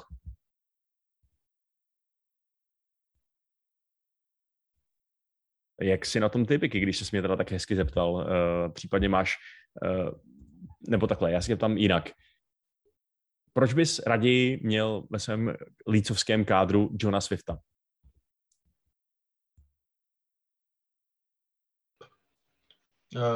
Johna Swifta jsem si vybral proto, protože myslím si, že útočník prostě třeba není. Jako věřím tomu, že Benford se dá dokupy a přivádět někoho vysokoprofilového úplně mi nedává smysl. Zároveň si myslím, že prostě u nich je velký problém nekreativita v záloze, jo? Jako jasně, samozřejmě nějaký backup za Calvina Philipse je taky potřeba, ale furt si myslím, že jakoby takovýto DMko líp nahradíš, nebo můžu tam třeba hrát prostě třeba dva hráči, kteří si to rozdělej, ale kreativitu jako nenahradíš, jo, prostě toho hráče, který ti něco vymyslí a bude mít nějaký áčka, tak toho si jako nevymyslíš, toho prostě musíš mít. A takového hráče, teď mi došlo, že jsem vlastně řekl Ortega, ale je to Orta, jsem se trochu poplet s Ortegou.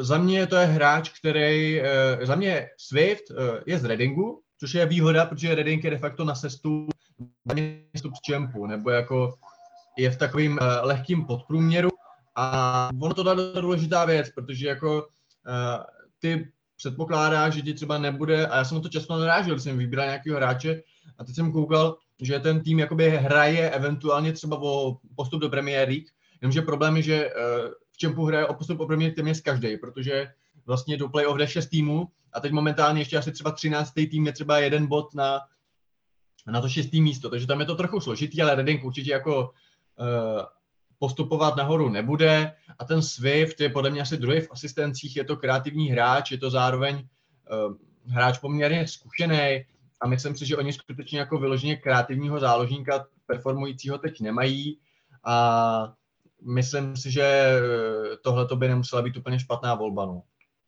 Byť jako asi ne, jako nenajdeš jako vyloženě postu, který by si v Lícu řekl, že by jako nepotřeboval jako nějaký upgrade, jako já si myslím, že ten tým momentálně fakt jako nehraje dobře, jsou hodně zdecimovaný zraněníma a ve finále, i když by si řekl, že přivedeš jako křídlo, tak podle mě to jako není blbý.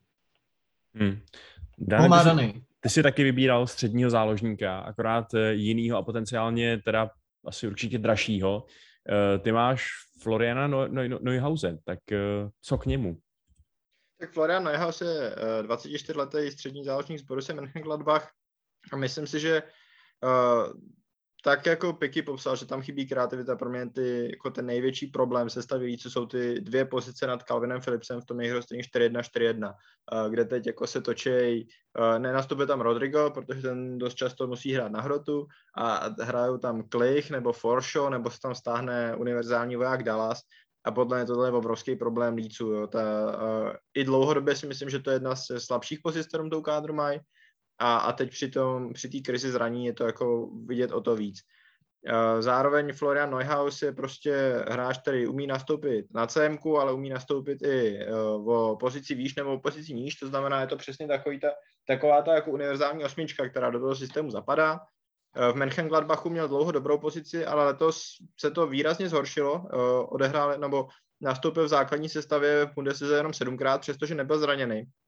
5krát dokonce prostěl celý zápas na lavičce. A myslím si, že je to přesně hráč, který jako umí rozdat přihrávku, umí i sám zakončit, má letos i v těch 12 zápasech, do kterých nastoupil, tak má 3 branky z pozice středního nebo defenzivního záložníka a taky si myslím, že vlastně Leeds ukázal, že těch posil z Německa se nebojí, protože loni přivedl Robina Kocha z Freiburgu a myslím si, že to přesně takový ten jako statement signing. My víme, že Bielsa to nedělá, v zimě nekupuje ty hráče rád, ale zatímco u Swifta nejsem úplně přesvědčený, že jako to, o čem mluvil Piky, že on jako hned přijde a bude performovat, tak u Neuhauce jsem přesvědčený, že to má, že prostě přijde a jako sorry, ale Forshaw nebo Klicha vytěsní se stavy ve spánku, takže pro mě prostě Florian Neuhaus je to drahá volba, ale Leeds je v problémech a ono je dražší si toho hráče nepouřídit a sestoupit, než zaplatit, já nevím, 25 milionů liber a pořídit si hráče, který v Mönchengladbachu teď pabírku mezi základní sestavou lavičkou. Jasně. Já souhlasím. Jako já souhlasím s tím, že Neuhaus je jméno, který se podle mě bylo spojovaný s Liverpoolem nebo s někým a jako není to špatná volba, na pozici se shodneme, protože i když jako kdyby se stalo to nejhorší a Calvin Phillips byl do konce sezóny mimo, tak furt jako ten Adam Forshaw se posune níž a nějak ti to tam odehraje. Tu kreativitu tu nenahradíš a jako jo, jako nemám s tím problém. Já jsem možná sáhnul po Swiftovi, protože jsem taky nechtěl tu Bundesligu úplně vybrakovat, že jako tam pošleme půlku hráčů z Gladbachu a z takových těch jako upper mid-table týmů, aby zase jsme se z nich nedělali úplně blázny, ale myslím si, že souhlas, že jako ten novej tým jako by si klidně postavit mohli. No. Každopádně dál tam máme Leicester a koho si teda, začnu zase u tebe, Dani, koho jsi vybral do Leicesteru? No, já jsem vrátil se k tomu, kde má Leicester problém. Byť včera dal Ademola Lookman gól, tak myslím si, že největší problém Leicesteru ve chvíli, kdy se jim uzdraví celá obrana, je na křídlech, protože mají vlastně že koho Lookmana a Albrightona a myslím si, že to jako není úplně udržitelný a že jako další křídelní hráč by se jim hodil. A zároveň u Leicesteru víme, že to je tým, který, nebo víme to aspoň například Jamie Vardyho, ale i vlastně jiných hráčů, oni umí jako ty hráče, který mají dost, jako řekněme, problémů kolem, přeorientovat na to, aby se soustředili na fotbal. Takže moje volba je Noah Lang z klubu Bruges, což taky souvisí s tím, že Leicester má s belgickými hráči poměrně, nebo s hráči, který přijel z belgické ligy, protože Lang je Holanďan.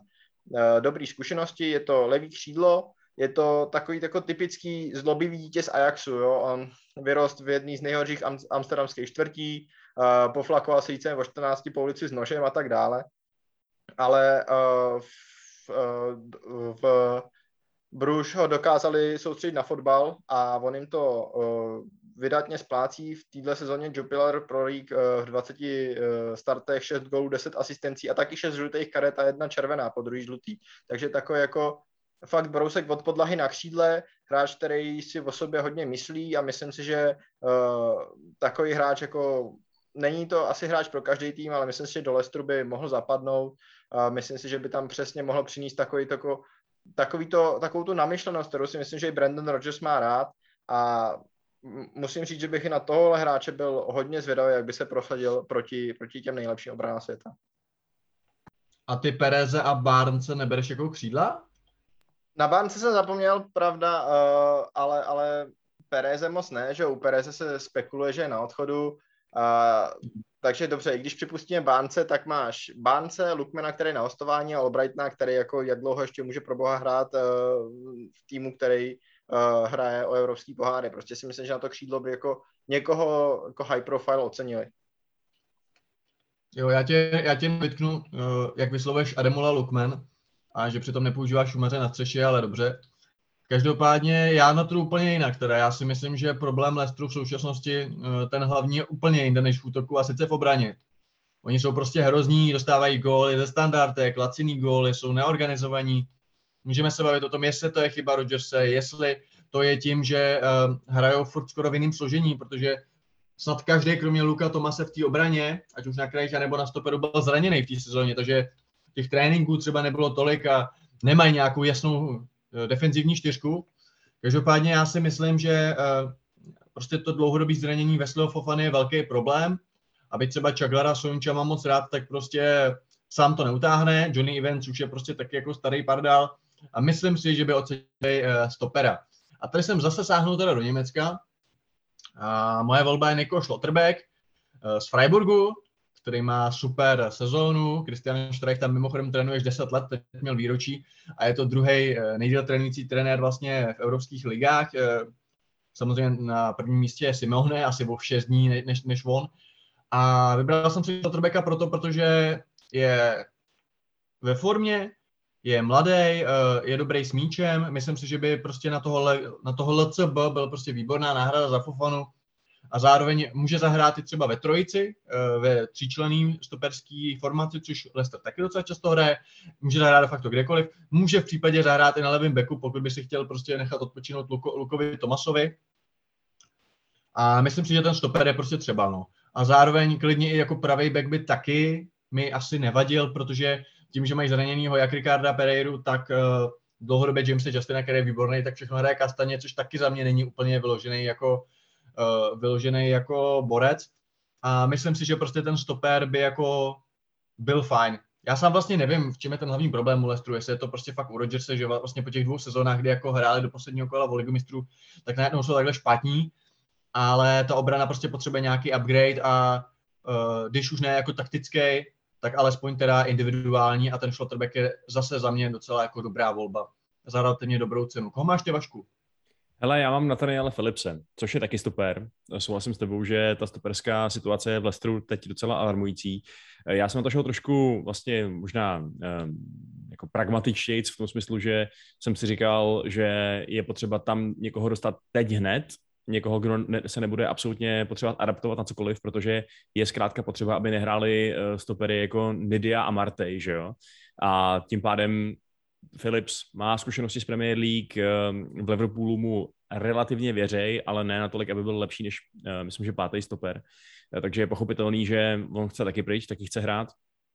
A přijde mi, že v tuhletu chvíli, kdy Leicester potřebuje fakt jako ready-made stopera připraveného na Premier League za ideálně málo peněz, tak mi tenhle přestup dává smysl. Ačkoliv souhlasím, že vlastně dát šanci někomu, kdo má dobrý čísla v jiný soutěži, je úplně stejně legitimní přístup a vlastně jako možná je to ode mě takový trochu přezdí hráčství, říkat si, aha, ten kluk vlastně už hrál Premier League, tak ho tam strčíme, ale nevím, v nějakém smyslu mi to připadá jako trošku větší jistota.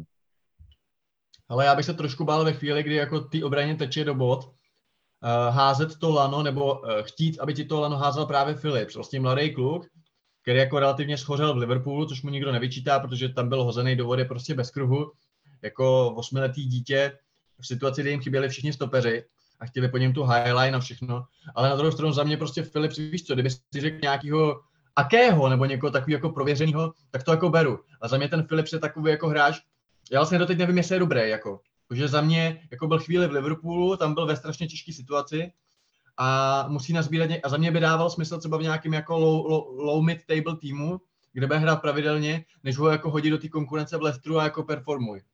Jo, tak tam je ale problém, že Akéby, že jo, ti přišel na, já nevím, 40 mega, tím, co tady Phillips se získáš za 10, no. Takže to je prostě jako čistě v té zimě mi přijde, že jako celkem dává smysl vyzobávat tady ty hráči, kteří prostě chtějí hrát a budou tě stát skoro nic, takže to je vlastně ten můj myšlenkový pochod. No.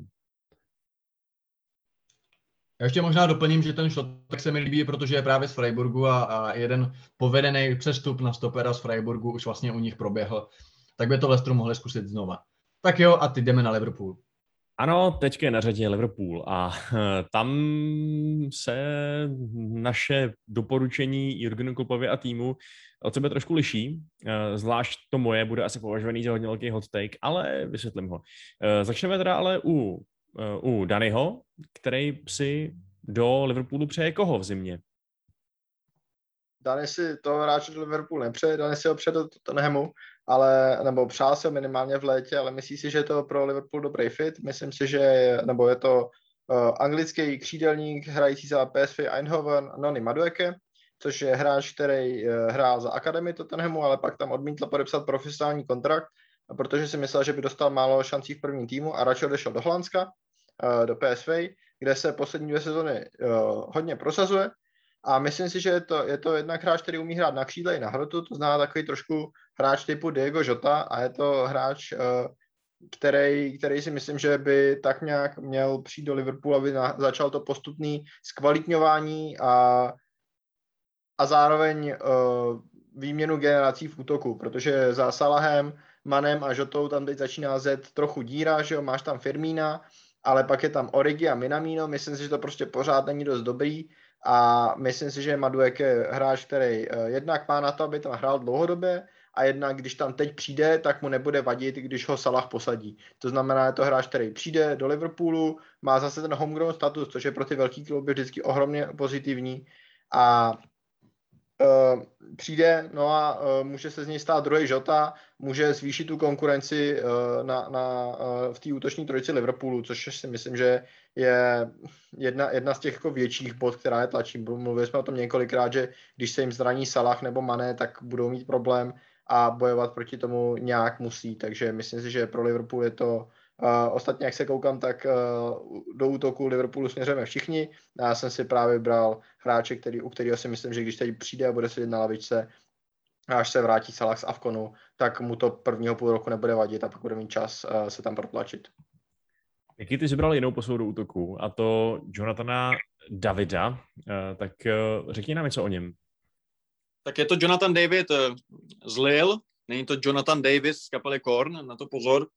A jinak já jsem u Liverpoolu uvažoval vlastně o třech pozicích, nebo když si prostě představíš Liverpool, tak jako kde ho tlačí Bota, tak jasně, chtělo by to backup za Trenta Alexandra-Arnolda, ale to je jako Tomiasu, prostě si řekneš dobře, tak stejně ten hráč, když přijde, tak bude backup, tak jako je to tak třeba v nejhorším tam zahraje, že jo, ten Milner, nebo něco Williams, ale pak jsem přemýšlel o středu zálohy, respektive o pozici DMK, protože tam za Fabínem podle mě zaje jako naprostá díra, jasně. Teoreticky tam může hrát Henderson, ale prostě to není jako defenzivní záložník, to je prostě box-to-box záložník specificky. A ten Fabinho je de facto nenahraditelný pro mě v současnosti. A v momentě, když by si na pozici toho posledního hrál Thiaga nebo Kejtu, tak si akorát poleduješ v pořádný průser, z mýho pohledu. Ale nakonec jsem se přece jen rozhodl pro posilu směr útok s přihlédnutím k tomu, že na Afkonu kvůli Afkonu budou chybět právě Mané, Salah. Ten Daniho take se mi moc líbí právě kvůli té univerzálnosti, protože Liverpool de facto sbírá hráče, nebo hodí se mu výrazně takový kluci, který odehrajou jak na křídle, zahrajou tak jak na křídle, tak v útoku. Ale zároveň jsem si říkal, že prostě Liverpool by měl, a trochu mě na to přivést Karel Pamálek, náš posluchač, na tohleto jméno. A říkal jsem si, že vlastně je to pravda, že Liverpool, pokud chce držet krok se City a s Chelsea, tak musí udělat nějaký to statement signing a musí se nebát přivádět opravdu jako i velký hvězdy nebo hráče za hodně peněz. A proto jsem se rozhodl pro Jonathana Davida, přičemž teda jakoby jeho nevýhoda je, že je to fakt jako útočník, že to je hroťák, že to prostě není to křídlo. Což si ale myslím, že nemusí být takový problém, protože oni na té pozici mají Firmína, dobře, defenzivní útočník je fajn, ale víme, že má nějaký slabiny. Za mě Jota se může přesunout na křídlo, to takový problém není, takže si dovedu představit, že kdyby teď toho Davida přivedli 1. ledna, tak vlastně po dobu toho Afkonu on bude hrát na hrotu a Jota bude hrát na levém křídle. Jo, že to podle mě jakoby jde.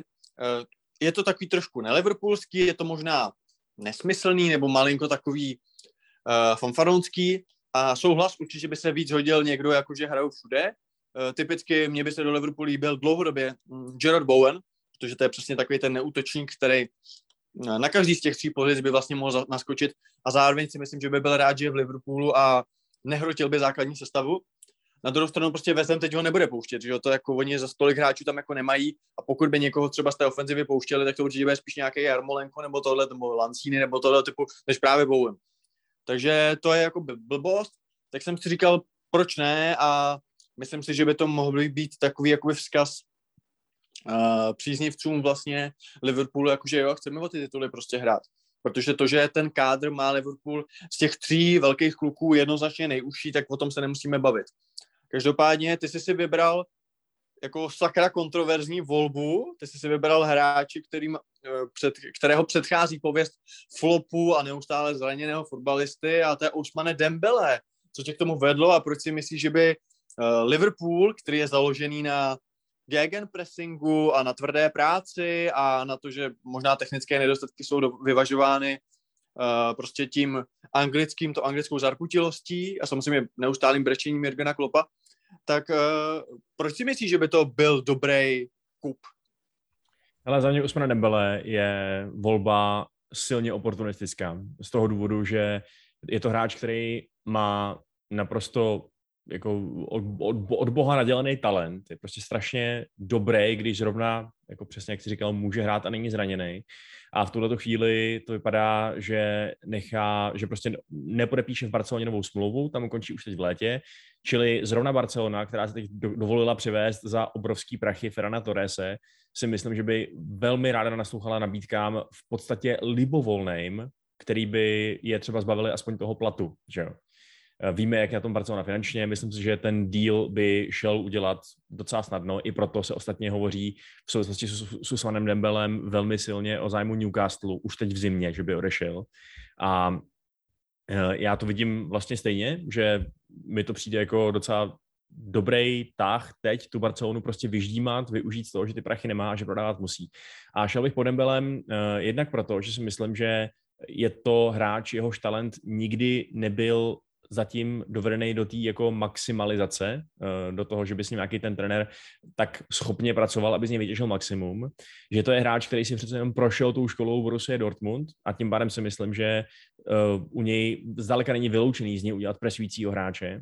A myslím si, že je to přesně ten statement signing, který je zároveň prostě jako má svoji vlastní marketingovou hodnotu, který by přesně říkal, hele, OK, vypadá to, že Manchester City nám v této sezóně utíká, vypadá to, že je fakt problém, že my máme do útoku 3 hráče a oni jich tam mají 9, no tak tohle je první krok do nový éry. A je to totálně riskantní, jeho plat by byl určitě minimálně trojnásobný oproti tomu, co bys řekl kdokoliv z těch vašich voleb, ale na druhou stranu, pokud Liverpool chce být ta dominantní síla v anglickém fotbale, tak si myslím, že mířit na takovýhle hráče a věřit Kloppovi a lékařskému týmu na Anfieldu, že z něj konečně vymáčknou ten jeho neuvěřitelný čirej potenciál, že to vlastně není zase tak šílený, jak se může zdát na první poslech. OK, tak jako další tu máme vlastně v abecedním pořadí další tým, který se vlastně chce brát ty nejvyšší příčky, actually to dělá. A to je právě Manchester City.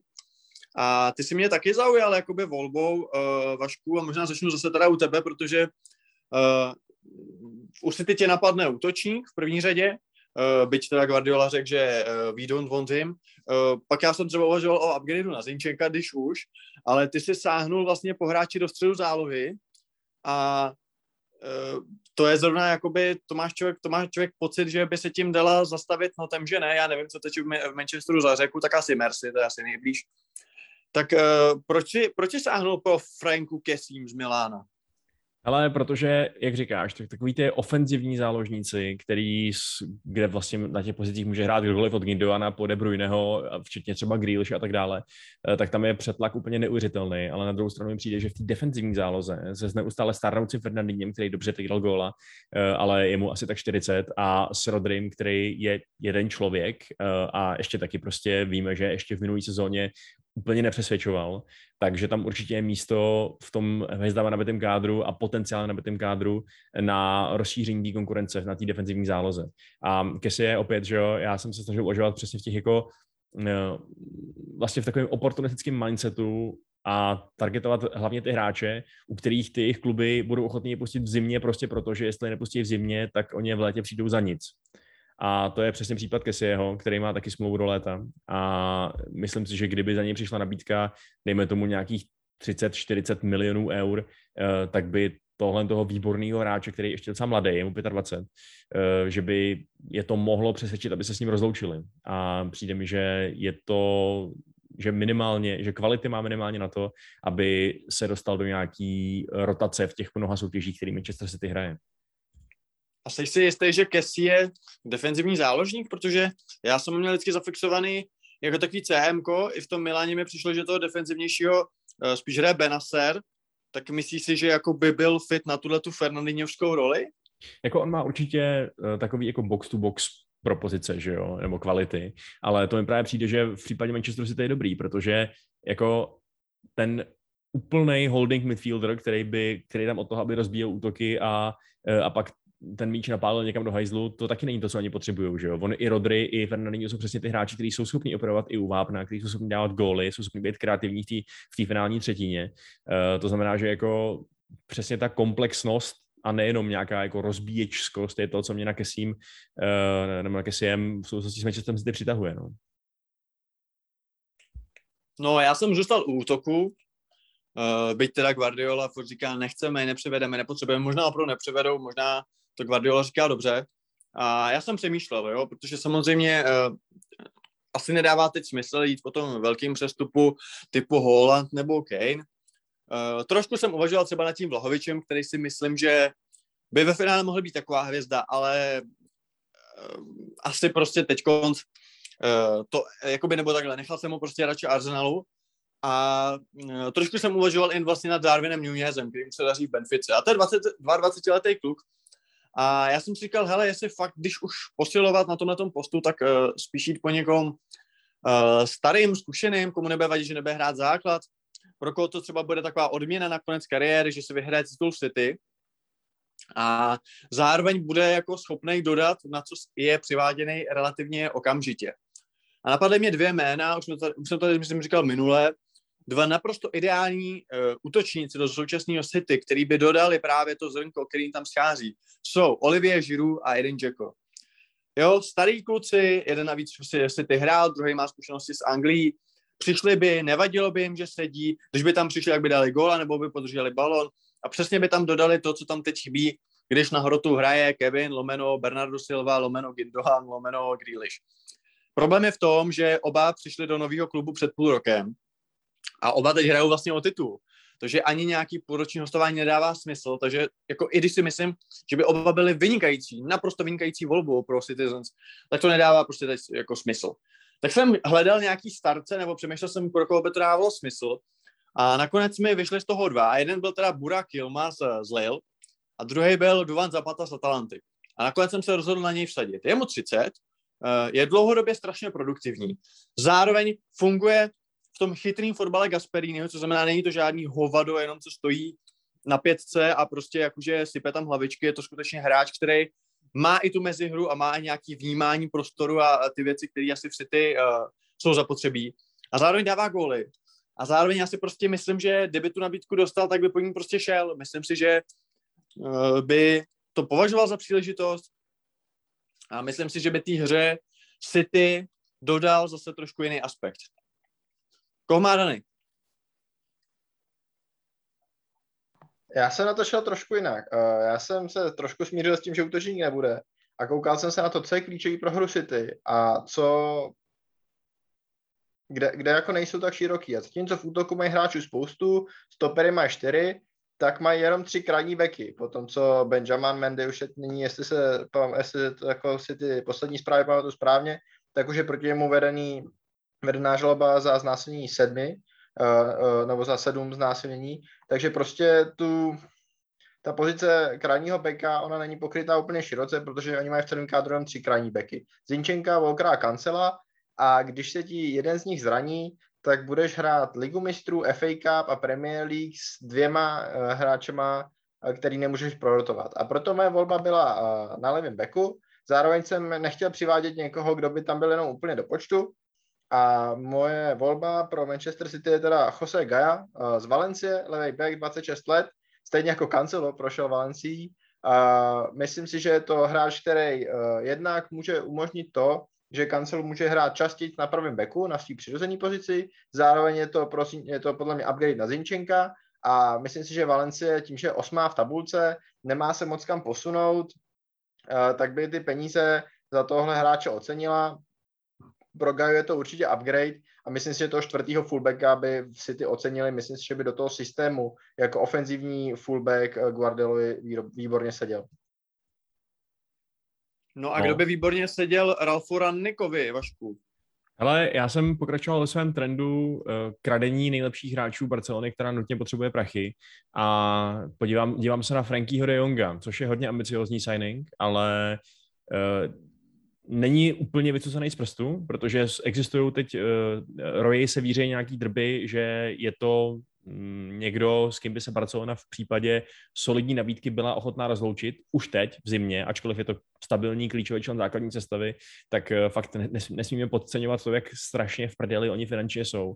To znamená, že kdyby Manchester chtěl poslat za tohle toho hráče do Barcelony, dejme tomu 50-60 mega, tak já reálně věřím tomu, že oni by to byli schopní přijmout.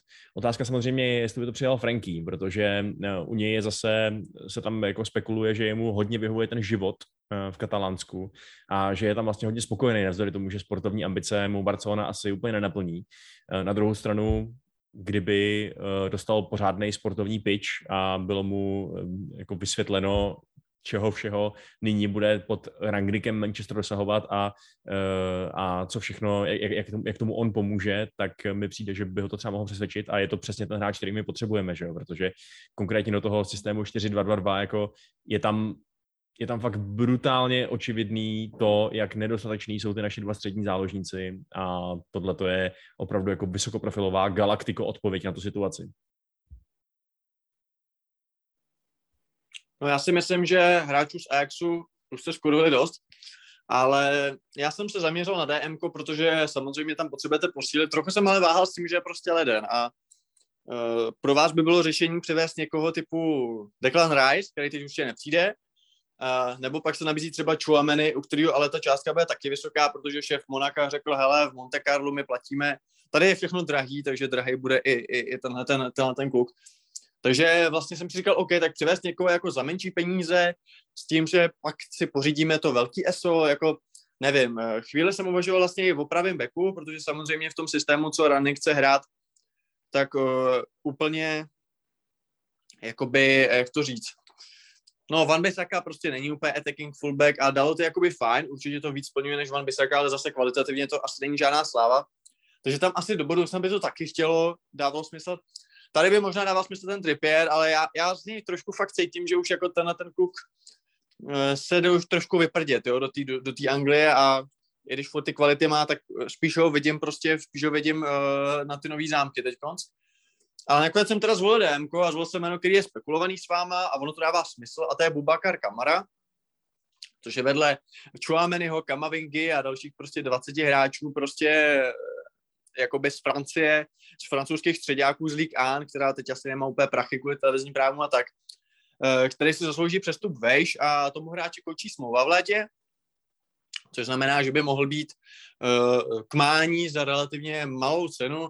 Teď jsem něco četl o tom, že právě Straky by se vám snažil jakoby ukrát, že přeplatí, ale furt si myslím, že prostě jít do United jako vyšší level, a myslím si, že byste to měli zkusit, ty prachy máte, a jako útok není třeba posilovat, že jo, stopeři, jako ano, to, že Maguire v tom systému s vysokou lineou vypadá prostě jak vypadá, druhá věc, ale to taky není něco, co by se teď řešilo, takže prostě koupit DMko, hrát prostě toho Boubacara s, to je vlastně jedno s kým, jestli s Van de Beekem, s McTominayem, s Fredem podle zápasu, ale prostě aby tam byl ten jeden, který jako obstará do toho defenzivního záložníka, a když bude dobrý, tak to můžete nechat, a když ne, tak prostě v létě přivedete Rice a nic se neděje. Takže za mě to je takový vlastně docela jako win-win řešení, a win-win řešení je to asi i podle Danyho, protože ten se ho vybral taky. Jo, já k tomuhle nemám co dodat, prostě Boubacar Kamara je upgrade na DMko, které je potřeba, zároveň přesně, jako Rice nepřijde v lednu, Kamara dost možná, jo, takže tady prostě je to, když se snažíme být reální, tak tohle je prostě asi ten nejlepší, co jim teď můžou v lednu získat. No a teď je na řadě tým, který vlastně nejvíc splňuje tu reálnost těch přestupů, protože všechno, co jsme tady řekli, může dopadnout negativně, prostě nic se nemusí u těch klubů stát, čistě protože oni se rozhodnou, že v zimě nebudou dělat biznis, což je docela rozšířený trend, jak se vlastně chovat v tom přestupovém období. Kde to určitě nebude platit, je Newcastle. Nově bohatý Newcastle, který zoufale potřebuje posily, který zabrání, aby spadl do championshipu. A myslím, že se nebudeme divit, jestli přivedou, dejme tomu, 5-6 prominentních drahých hráčů. Otázka ale je, kterou jsem musel zodpovědět, kterýho by měli přivést nejprioritnějc a který je pro ně nejdůležitější, na koho byste zkrátka udělali tím svým number one cílem, na který upřete veškerou svou pozornost nebo její většinu. A já a Piky jsme se tady shodli, ale Dany se neshodl, takže já mu dám jako prvnímu slovo a řeknu mu, proč by do Newcastle prioritně přivedl Pierre-Emerick Aubameyanga. No, protože Aubameyang vypadá, že v Arsenalu prostě je dán, jako možná se to potom Avkunu zmírní, ale nemyslím si to. Myslím si, že prostě Arsenal se ho bude chtít zbavit, bere strašný peníze, což pro Newcastle není problém, ale Arsenal by si bez tého gáže odpočinul. Newcastle mu přesně může nabídnout to, že bude víceméně startovat každý týden v útoku. Já jsem taky jsem měl dlouho u Newcastle prioritu obranu, ale změnilo se to potom zápasu s United předevčírem, kdy se zranili jak Callum Wilson, tak Alan Saint-Maximin. U Saint-Maximina by to podle Eddieho snad mělo být jenom na několik týdnů, ale u Wilsona je to vážnější. A když to řeknu blbě, tak jasně, dostávají mraky gólů, ale když je nebudou ani dávat, oni teď mají jako ofenzivu v počtu vstřelených gólů na zápas asi na úrovni Burnley. A to je s Wilsonem a Saint-Maximánem. A když dohrával na hrotu útoku ten zápas Dwight Gale, tak podle mě tohle nemůže dopadnout dobře. Samozřejmě u Aubameyanga je problém, že odjíždí na africký pohár národů, ale Gabon má v skupině Ganu a Maroko, takže je dost pravděpodobný, že neskončí podle mě ani jako mezi těma čtyřma nejlepšíma týmama z třetích míst. A to ještě předpokládá, že porazí Komory, což jako asi by se mělo stát. Ale u Avkonu nikdy nevíme, takže úplně klidně možný, že 18. ledna budou ještě pořád Saint-Maximin s Wilsonem zraněný a Aubameyang bude mít po africkém poháru národů.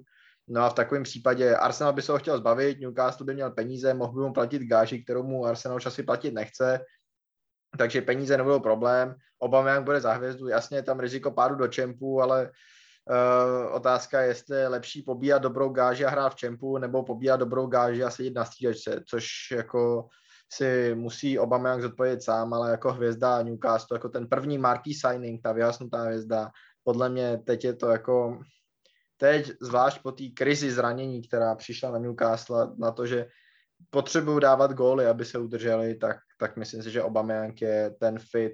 Jako, je to možná trošku jako ode mě přehnaná reakce na zranění jako těch dvou jediných útočných hráčů, který mají pořádně, ale myslím si, že podobnou reakci musí mít Eddie Howe, prostě ví, že ty góly někde nastřílet musí a jestli může Aubameyanga získat, tak by to měl udělat. Já bych se teda trošku Aubové reakce na hraní v Championshipu jako bál z toho, jak mi přijde osobnostně. Ale Piky, tak nám řekni, jakýho muže jsme vybrali my dva? Takhle, hrozně vtipný je to, že de facto my tady děláme video jako jeden hráč do jednoho týmu Premier League. Shodli jsme se, že o některých těch týmů vlastně nikoho extra nepotřeboval, trošku jsme se to tahli z paty, kde teda by bylo třeba posílit. Newcastle by na každý pozici mohl posílit, jo? Prostě od brankáře až po útok, prostě všude jako se dá pořídit někdo lepší. A myslím si, že minimálně ty 4 transfery jsou u nich jako povinnost, jo. Otázka je, jak se jim to teď bude dělat, protože samozřejmě otázka, který třeba týmy anglický s nima vůbec budou chtít spolupracovat, ať už důvodu, že třeba nemusej, dám příklad, jo, jako určitě na stopera by se mi líbil Nathan Ake. Bude si ty chtít jako prodávat do Newcastle, nejsem si tím jistý, jo. Byť si myslím, že ten hráč by určitě někam jít měl. A druhá věc, pak to jsou třeba hráči, kteří prostě jsou jako přímí konkurenti v boji o záchranu, že jo. Jako třeba Burnley. Jako jasně, že by chtěli Tarkovského. A prostě nejsou magoři, aby prostě, nebo aby hráči prostě z těch klubů tam chodili teďkonc. Takže mají to trošku složitější. Ten Aubameyang dává určitě smysl, protože prostě kredity budou stačit, je to ta hvězda. A jako splňovalo by to vlastně všechny kolonky. Na druhou stranu i souhlasím s tím, že teď to zranění Wilsona se Saint-Maximánem umocnilo vlastně tu nutnost příchodu útočníka. Tak stejně, pokud mám mluvit za sebe, tak když by to mělo být jako jeden hráč, tak furt aby začínal od obrany, protože tam si myslím, že začíná ten hlavní problém. Určitě je třeba fullback, říkám, tam bych toho Trippiera dal, ale vybrali jsme teda stopera a vybrali jsme Svena Botmana, což je taky hráč, který už byl v rumorech snad se všema evropskýma klubama. A vyšel jsem čistě z toho, že jako Frantíci nebudou mít problém ho prodat, že tam není žádná nenávist v rámci jako ligy a tak. Je to docela taky už bych řekl jako statement signing, protože má to jméno, nebo jako mluví se o něm, že ho všichni chtějí, takže určitě majitelé budou mít pocit, že jako přivedli někoho, o kom se museli prát. A zároveň je to nepochybný upgrade na jejich současný stopery, takže vlastně asi není co řešit. Proč se vybral ty? A navíc je mu 21 a myslím si, že pokud oni chtějí vybudovat prostě Eddie Howeovský tým, že jo, a tak fakt jako ty hráče vytvarovat k obrazu svému, tak to je jako výborný nákup. A navíc si myslím, že by určitě Botmanovi vadilo míň si tu sezonu odkopat v Championshipu, než prostě hodně přes 30 let starýmu Aubameyangovi, no.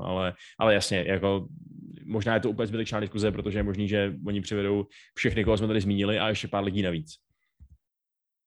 Pojďme teď na další tým, kterým je Norwich. To je vlastně druhá strana nějaký finanční situace v Premier League. Přesně tak, no, to jako můžeme projet asi docela rychle.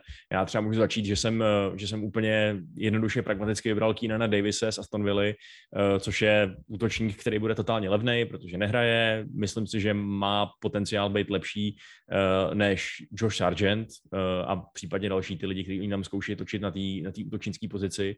A jako Norwich taky potřebuje posílit ideálně úplně všude, ale neudělá to, protože tam jejich business model je prostě smířený s tím, že oni do toho Championshipu prostě spadnou zpátky. Ale jako tohle přijde jako rozumnej, potenciálně dokonce i s přeprodejní hodnotou jako rozumnej nákup. No. Co ty piky? Ale Norwich je strašně zajímavý, protože oni v létě utratili docela velké množství peněz za dva záložníky, kteří prostě jako jsou teď aktuálně k ničemu. A trochu mi to nahrává do té teorie, že prostě fakt jako počítají s tím, že spadnou a chtějí zase vyhrát ten čep a pak ty hráče prodat za 40 milionů liber, jo? Že to absolutně nebyly taky ty posílení, jakože teď a tady, což týmy bojující o holý život potřebujou. Takže vlastně ta strategie toho Webera mi přijde trochu jako zvláštní, ale OK. Norwich je taky tým, který by mohl posílit relativně všude, možná kromě golmana. Třeba Dani má stopera, že jo? Tak jako, taky asi to nabízí. Byť třeba Watford má podle mě obranu ještě horší, ale já jsem nakonec sáhnul jako útočník, jasně, puky neperformuje dobrý, ale já jsem nakonec sáhnul po kreativním záložníkovi, protože prostě ten odchod Emiho Buendy za mě nenahradili, ty góly asi ten se tam chybějí a to je prostě něco, co, na co by se měli zaměřit asi nejvíc. A moje volba je Brennan Johnson z Nottinghamu Forest, jo, taky druhá liga, nepostoupí, takže by ho mohli pustit, nemusel by mít moc drahej a má luxusní čísla. Jo, jako neříkám, že to je nějaká velká analýza, ale prostě oni potřebují prostě nějaký AM-ko nebo CM-ko útočný, který bude dělat body, protože takových hráčů tam moc nemají, jo, takže z mého pohledu takhle. Dany má vlastně Joea Rodona, chce ho tam udat z Tottenhamu. Proč si myslíš, že zrovna na stoperu vás jako toto Norwich nejvíc jako tlačí Bota? Že já si třeba myslím, že ten Kabak se do toho jako docela dostane a byť souhlasím, že ta obrana by zasloužila posílit, tak třeba za mě právě třeba ten kreativní střed zálohy je jakoby důležitější. Tak proč ty si to nemyslíš?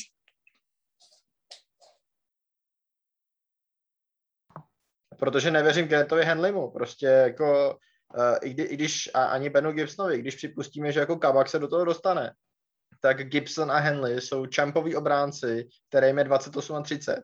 A šance, že se jako s něma udrží, je nula. Šance jako víceméně nula. Šance na to, že jako nějak vyprogresuje, taky nula. Prostě ty hráči už lepší nebudou. A Rodon je jako asi jediný z těch hráčů, který tady mám v tom seznamu napsaných, u kterých bych jako řekl, že to je spíš hostování než přestup. Ale myslím si, že Rodon potřebuje hrát. Myslím si, že to je obránce, který má na Premier League. Myslím si, že pro Norwich by to byl obrovský upgrade. A zároveň pro ně jako je to příležitost hrát fotbal, že on za rok a půl v Tottenhamu víceméně nic se neodehrál. On nevím, jestli má, jo, hraje občas v konferenční lize, Conteho degradoval asi na stopera číslo 17, ale přitom ten hráč není špatný, takže myslím si, že je to jako Rodon potřebuje hrát fotbal, Norwich potřebuje lepšího stopera, i když se vrátíme k tomu plánu, že jako chtějí spadnout a vyhrát Champ, tak když spadnou a vyhrajou Champ s Gibsonem a Henleym, tak jsou za rok a půl nebo za dva se bavíme úplně o tom samém, ale Gibsonovi s Henleym není 28 a 30, ale 30 a 32. A je to ještě horší, takže prostě oni jako jo, oni můžou vyhrát Champ s těma dle stoperama, to není problém, ale toho stopera budou muset dřív nebo později řešit a Joe Rodon jako poměrně kreativní nebo stoper minimálně s dobrou distribucí míče vedle Ozana Kabaka. Rodon je taky docela mladý, myslím si, že to může být jako řešení i nějak směrem k tomu, že spadnou a budou jako v budoucnu zase směřovat k tomu, že postoupí zpátky, ale už nějak jako udržitelněji. A v Tottenhamu už to odepsal, jo? Nemyslíš si, že pod kontem si prdne? Třeba i v budoucnosti. Kdyby to mělo být třeba hostování jenom a pak by se vrátil k vám. Hele, tak máme Sancheze, Diera, Daviese, Tangangu, Rodona, spekuluje se o tom, že chcem dalšího stopera. A ne, jako nevidím to vedle, jako on možná na to bude mít, ale myslím si, že vzhledem k tomu, že teď jako budeme nebo že se budeme s ní chtít natlačit do Ligy mistrů, už nehrajeme evropský poháry, v ligovém poháru jsme daleko a FA Cup nebudeme asi chtít odepsat jen tak jako on do konce sezóny nemá příležitost, kde nastoupit víceméně a aby zase jako dalšího půl roku seděl a pak mu řekli, hele, ale tady jsme přivedli De Frey, o kterém se spekuluje, což je podle mě úlet, ale třeba, nebo jako jakýkoliv dalšího stopera, kterýho se Conte vymyslí, podle mě Rodon nemá jako v tuhle chvíli s Tottenham budoucnost, bohužel. No a další klub, který máme na řadě, je Southampton a jedná se o velký návrat Johna Swifta do naší tabulky. Tentokrát ho má Dany, tak Dany, řekni nám něco o Southamptonu a Swiftovi. No, u Southamptonu se hledají ty posily taky blbě relativně, ale myslím si, že Hasenhüttl hraje hodně 4-4-2, ale myslím si, že Swift by mu umožnil přepínat mezi systémama, který víme, že do toho gegenpressingu patří a který zkoušeli v minulosti. Víme, že zkoušel 4-2-3-1, když měl zraněnýho Inkse v minulý sezóně a to můžeš taky zkusit a nebo mu to umožňuje hrát taky 4-2-2-2, jako hraje Rangnick. Myslím si, že Swift je přesně hráč, který ho potřebuje, Southampton dává málo gólů. Myslím si, že je to takový jako low profile signing, který si Southampton může dovolit. A je to taky trošku dodání kreativity do zálohy, kde vedle WordPress, který je fantastický ze standardek, nastupou Romeo a Ibrahima Diallo, což nejsou úplně jako kreativci non plus ultra, navíc je na střed zálohy úzkej. Takže hráč, který umí nastoupit i ve středu zálohy, ale je trochu útočnější, umožní ti hrát 4-2-2-2 nebo 4-2-3-1, je mu 620 a nebude drahej. Kdybych si měl vybrat posil pro Southampton, tak to bude asi tady. No a Piky, ty bys nejradši přivedl kamaráda Bednarekovi. No hele, já jsem pozičně z toho vycházel úplně stejně jako Dany. Já mám taky vlastně takový jako kraku kreativní osmičku a vysvětlím svůj myšlenkový pochod. Samozřejmě první mě napadl golman, jo, protože byl zraněný Forster, teď jako teda přiváděli Caballera, McCarthy je strašnej a uvažoval jsem, že třeba určitě takový Sam Johnston z West Bromwiche by byl jako velice fajn. Na druhou stranu já si myslím, že ho nepřivedou, jo. A jsme zase u té realističnosti, u toho, jak realistický ty přestupy jsou. Za mě teď prostě golman nepřijde, Forster už se vrací, Caballero, prostě ten bude do konce sezóny tam, takže brankář nepřijde, jo. Pak jako stoper, podle mě by se tak nějaký hodil, by všich mají docela dost, možná by se mohl vrátit Westergaard, který jako v Leicesteru s Leicesterem si úplně netyká, jo, s tím jejich pojetím, tak možná by byli za to rádi. A jinak, co se týče třeba útoku, oni mají hrozně moc útočníků, ale za mě žádný moc jako dobrýho, jo? Za mě prostě jako Shane Long, té vůbec. A že by Adams a Adam Armstrong byli takový hvězdy, zatím o tom nejsem moc přesvědčený, jo. Líbí se mi ten Armando Brocha, myslím si, že toho se pokusí přivést na stálo, tak doufám, že tam dáme nějakou buyback clause. Ale ve finále jsem došel k tomu, že prostě potřebuju vedle Warda prostě někoho jiného do zálohy, který je schopný něco vymyslet. A jako DM-ko ne, že jo, toho Romeu a nebo Diallo si odehrajou. Ale zároveň jsem vycházel z toho, že samozřejmě nemá prachy, že prostě nechce utrácet, že prostě utrácejí jenom to, co jakoby získají a rozhodně, vlastně já Hasenhüttlovi, já jsem si včera někde čet, nebo včera hráli dobře, ale 14 dní zpět, jakože ho chtějí vyhodit a říkám ježišimarja, prostě to není trenérem, prostě ten tým má úplně jiný problémy a naopak Hasenhüttl jako plete z hovna bejč dlouhodobě. Tak jsem si říkal, že to musí být někdo relativně levnej a relativně třeba nějaký jako střel úplnej někam úplně z vedlejších kolejí. No a našel jsem Kaspera Kozlovského, což je mladý, asi 19-letý střední záložník, který hraje za Pogon Štětín v extraklase. Má tam výborný čísla a co jsem si o něm tak čet, tak by právě mohl třeba s Wardem Prowsem vytvořit takovou dobrou dvojku, jo? Že když bude hrát to 4-3-3, tak nebo 4-1, 4-1, to je jedno, tak prostě takový ten vyšší double, ne double pivot, ale prostě ty dva záložníky z těch tří, že pod něma bude ten anchorman, což bude třeba ten Ibrahima Diallo a nad nima tihleti dva. Jo, tak mi to přišlo takový docela nejrozumnější řešení. Každopádně ty si zvolil právě golmana, zvolil si Johnsona, tak nevěříš trojlístku McCarthy, Vick, Caballero a Fraser Forster. Ne, podle mě jako ta jejich golmanská skvadra je fakt hrozná a uznám, že jich je hodně, což je problém, přivádí tam dalšího. Na druhou stranu Johnston je výborný, myslím, že to byl totální upgrade a jenom je otázka, jestli ho bude chtít West Brom pustit. Navzdory tomu, že mu taky končí smlouva, takže jestli ho nepustějí, tak ho ztratí za nic, ale možná se jim to v jejich hlavě vyplatí, když je prostě dotáhne teď třeba minimálně aspoň do playoff, takže nejsem si úplně jistý, jak je to realistický, ale bejt Southamptonem, tak na ten přestup zkusím zatlačit a zkusím jim prostě prezentovat, já nevím, 8 milionů a jestli je to třeba nezvyklá. A myslíš si, že potřebují golmana víc než hráči do pole? Ty přesto, že jsou relativně vybrakovaný. Jo, myslím, že jo. No a jdeme do finiše, máme před sebou poslední 4 kluby a z toho jeden, který nás bude asi opravdu zajímat, protože nám tady sedí Dany, takže pojďme se podívat na Tottenham. Dany, jaká je tvoje vysněná nebo ideální zimní posila tvého klubu? Tak my už jsme tady o tom mluvili, že tohoto hráče jsme dřív posílali jinam, nebo že Piky ho posílal jinam a my ho posíláme sem, takže ty i já máme u Tottenhamu jako posilu napsaný Maxa Arance, což pro mě dává smysl z několika důvodů. Jednak všichni, co viděli včera zápase s Southamptonem, tak přestože to byl jeden z nejlepších zápasů, který Doherty odehrál v dresu Spurs, tak byl pořád katastrofický. Ten kluk nemá levou nohu. Údajně ho chce Mourinho do AS Řím, nechápu proč, ale jestli jo, tak ať nám pošlou něco, co za den vytáhnou z Fontány di Trevi a to je dost. A Max Arons je jednak podle mě je to přímá konkurence pro Emersona, kterou potřebujeme a pokud ne konkurence, tak aspoň někdo, kdo tam s ním prorotuje. Myslím, že se potřebuje z Norwiche posunout, že posun do jako víceméně backup, ale s šancí zahrát si poměrně hodně v klubu typu Tottenhamu je pro něj takřka ideální krok v kariéře, protože tam na něj nebude takový tlak, protože před sebou má právě toho Emersona, který v poslední době podává dobrý výkony. No a pro Tottenham to dává smysl, protože je to právě backup, je to lepší hráč než Doherty, minimálně rychlostně, je to hráč s potenciálem, je to homegrown player, o čemž tady mluvím dneska už asi po 13. ale Tottenham má s homegrown kvotou dlouhodobě problém, což může být ten důvod, proč třeba neodejdou v zimě Ali nebo Wings primárně, protože prostě Tottenham je fakt na limitu toho, kolik Angličanů má v kádru a Arons jako homegrown player je prostě posun, nebo minimálně to není ztráta, a protože Doherty myslím si taky bere jako homegrown player minimálně pro Anglii. Takže Arons jako pozice, která je potřeba, protože se Soněn je furt zraněnej a ty wingbacky potřebujeme, to je extrémně namáhá pozice, tam to musíš mít aspoň zdvojený. Je to hráč, který se podle mě z Norwiche potřebuje posunout, protože tam jako každý další týden, co tam stráví, akorát snižuje potenciál, který může v kariéře dosáhnout. Ten klub podle mě jako se musí modlit, aby někdo přišel s dostatečným množstvím peněz.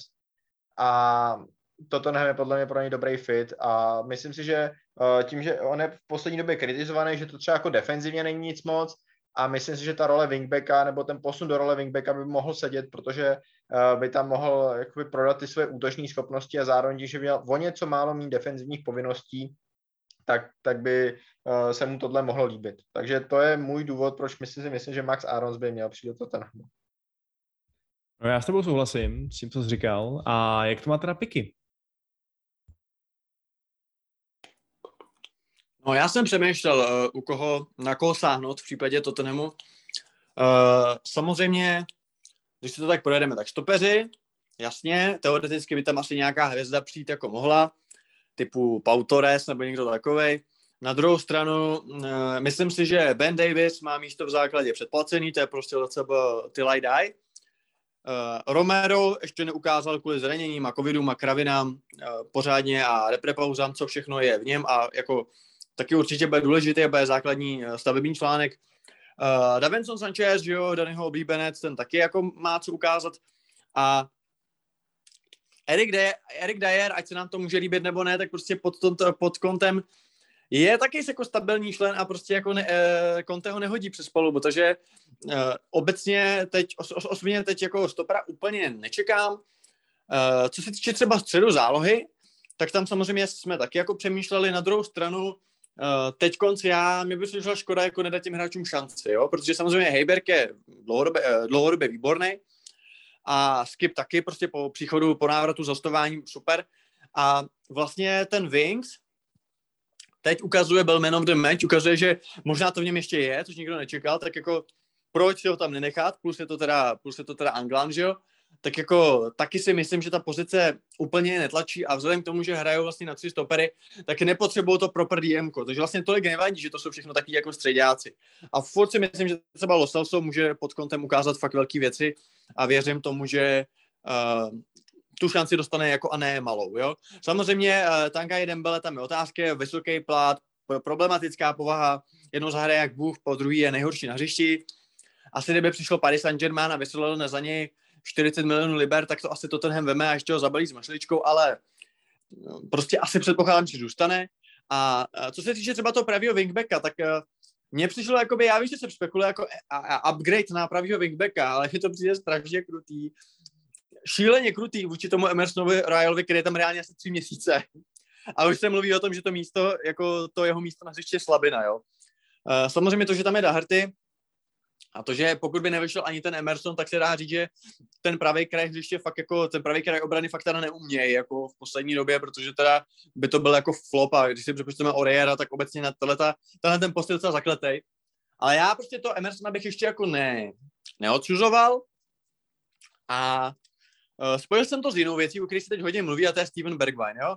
Taky jsem zaznamenal, že prostě Tottenham prostě potřebuje lepší hráče než Bergwijn, pokud se hrát o ty nejvyšší příčky, že je to prostě jako průměrák a tak dále. Já ho mám hrozně rád, myslím si, že je poctivý, je fyzický, skvěle brání, je to výborný sídlo, ale samozřejmě nemá ten end product. On prostě dá jako gól jednou za 15 zápasů a to je samozřejmě problém a proto jsem se rozhodl tyhle ty dvě věci spojit a opravdu bych se nebál případně s Bergwijnem udělat wingbacka. Prostě nevím, on a Adama Traoré jsou za mě dva hráči, kteří by to prostě uměli zahrát. A nebál bych se v případě, že Emerson fakt bude prostě dopředu línej, tak tam prostě dát toho, nebo prostě nebude mít tu kontribuci dopředu, prostě bude to takový ten vanbisakovský typ hráče. Tak pokud by se stalo tohle, tak bych se nebál tam dát Bergwijna, ale tím pádem to chce koupit křídlo. A tady se pojí zase další věc, že toto nemá hráče, který jako mají přesně ty kontribuce, jo, tam si dává góly Son a Kane, Hejberg dá góla nádhernýho jednou prostě za 88 let, ale to prostě nestačí, jo, oni nemají od těch středáků, prostě oni tam nemají Lamparda nebo prostě tak Gerarda, tyhle ty typy prostě playerů, který by jako z dálky, ze zálohy skórovali a tak. Takže jsem šel po křídle, šel jsem po hráči, který má čísla, má nějaký jméno, což znamená, doplňovalo by to by takovou tu vizi, že to ten teď zase už se bude brát vážně. Plus nějak se zná třeba s kontem a prostě je to Ital, jo. A moje volba je Domenico Berardi, který momentálně jde za Sassuolo. Má tam naprosto luxusní čísla, jako fakt, jako má tam super bilanci. Je to pravý křídlo. On jakoby byl hodně jako braný jako ten talent, že jo, v Juve tam se jako moc neprosadil a tak. Teď hraje za průměrnej, lehce nadprůměrnej italský klub, myslím si, že by určitě chtěl ten přesun. Zároveň si myslím, že fanoušci by byli nadšení, že jako přichází docela jakože jméno. Conte by z něj určitě vytřískal prostě maximum a měl by se tam jako třetího hráče, od kterého očekáváš, že ti bude dělat nějaký góly asistence, protože Lukas to prostě není, že jo, jednoduše. A zároveň prostě tím, že může takhle, já si myslím, že Tottenham spíš bude hrát 3-4-3, jo, jako nemyslím si, že to 3-5-2 bude nějaký dogma. Ale i kdyby to chtěli hrát třeba proti těm složitějším nějakým soupeřům, tak prostě Berardi může hrát i jako toho second strikera a může případně hrát i s jedním z dvojice Son nebo Kane tam, jo. Takže za mě by to byla úplně ideální volba vlastně po všech stránkách a prostě nevím, myslím si, že to není jako, možná mi někdo například je blbost, ale mně by se tam líbil. Mm-hmm. Dani, chceš s tím polemizovat nebo s tím souhlasíš? Ale mně se ta myšlenka Berardiho líbí. Myslím si, že by to jako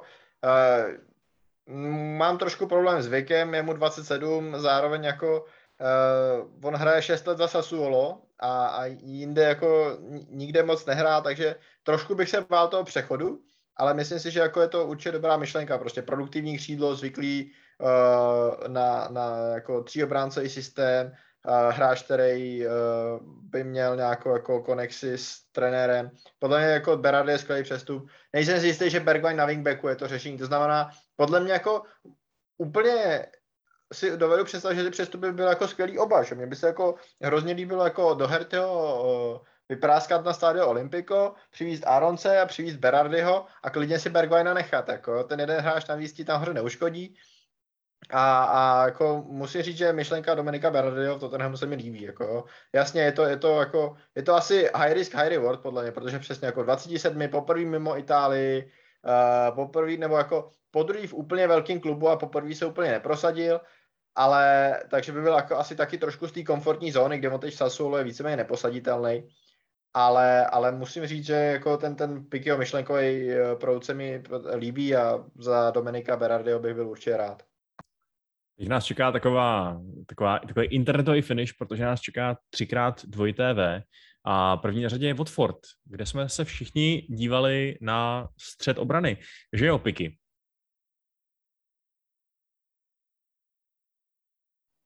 Ano, je to tak, jako Watford je za mě suverénně nejhorší obrana v lize. Možná s Newcastlem ještě Watford je za mě o trochu slabší a oni potřebují stopera, jo? A samozřejmě můžeš přivést nějakého jako mladýho stopera, který jako má potenciál do budoucna. Ne, ty se potřebuješ zachránit, jo.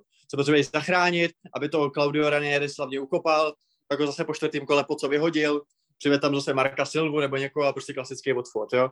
A ty potřebuješ prostě někoho, kdo přijde a okamžitě bude performovat a dá tomu tu zkušenost a dá tomu prostě tyhle ty věci.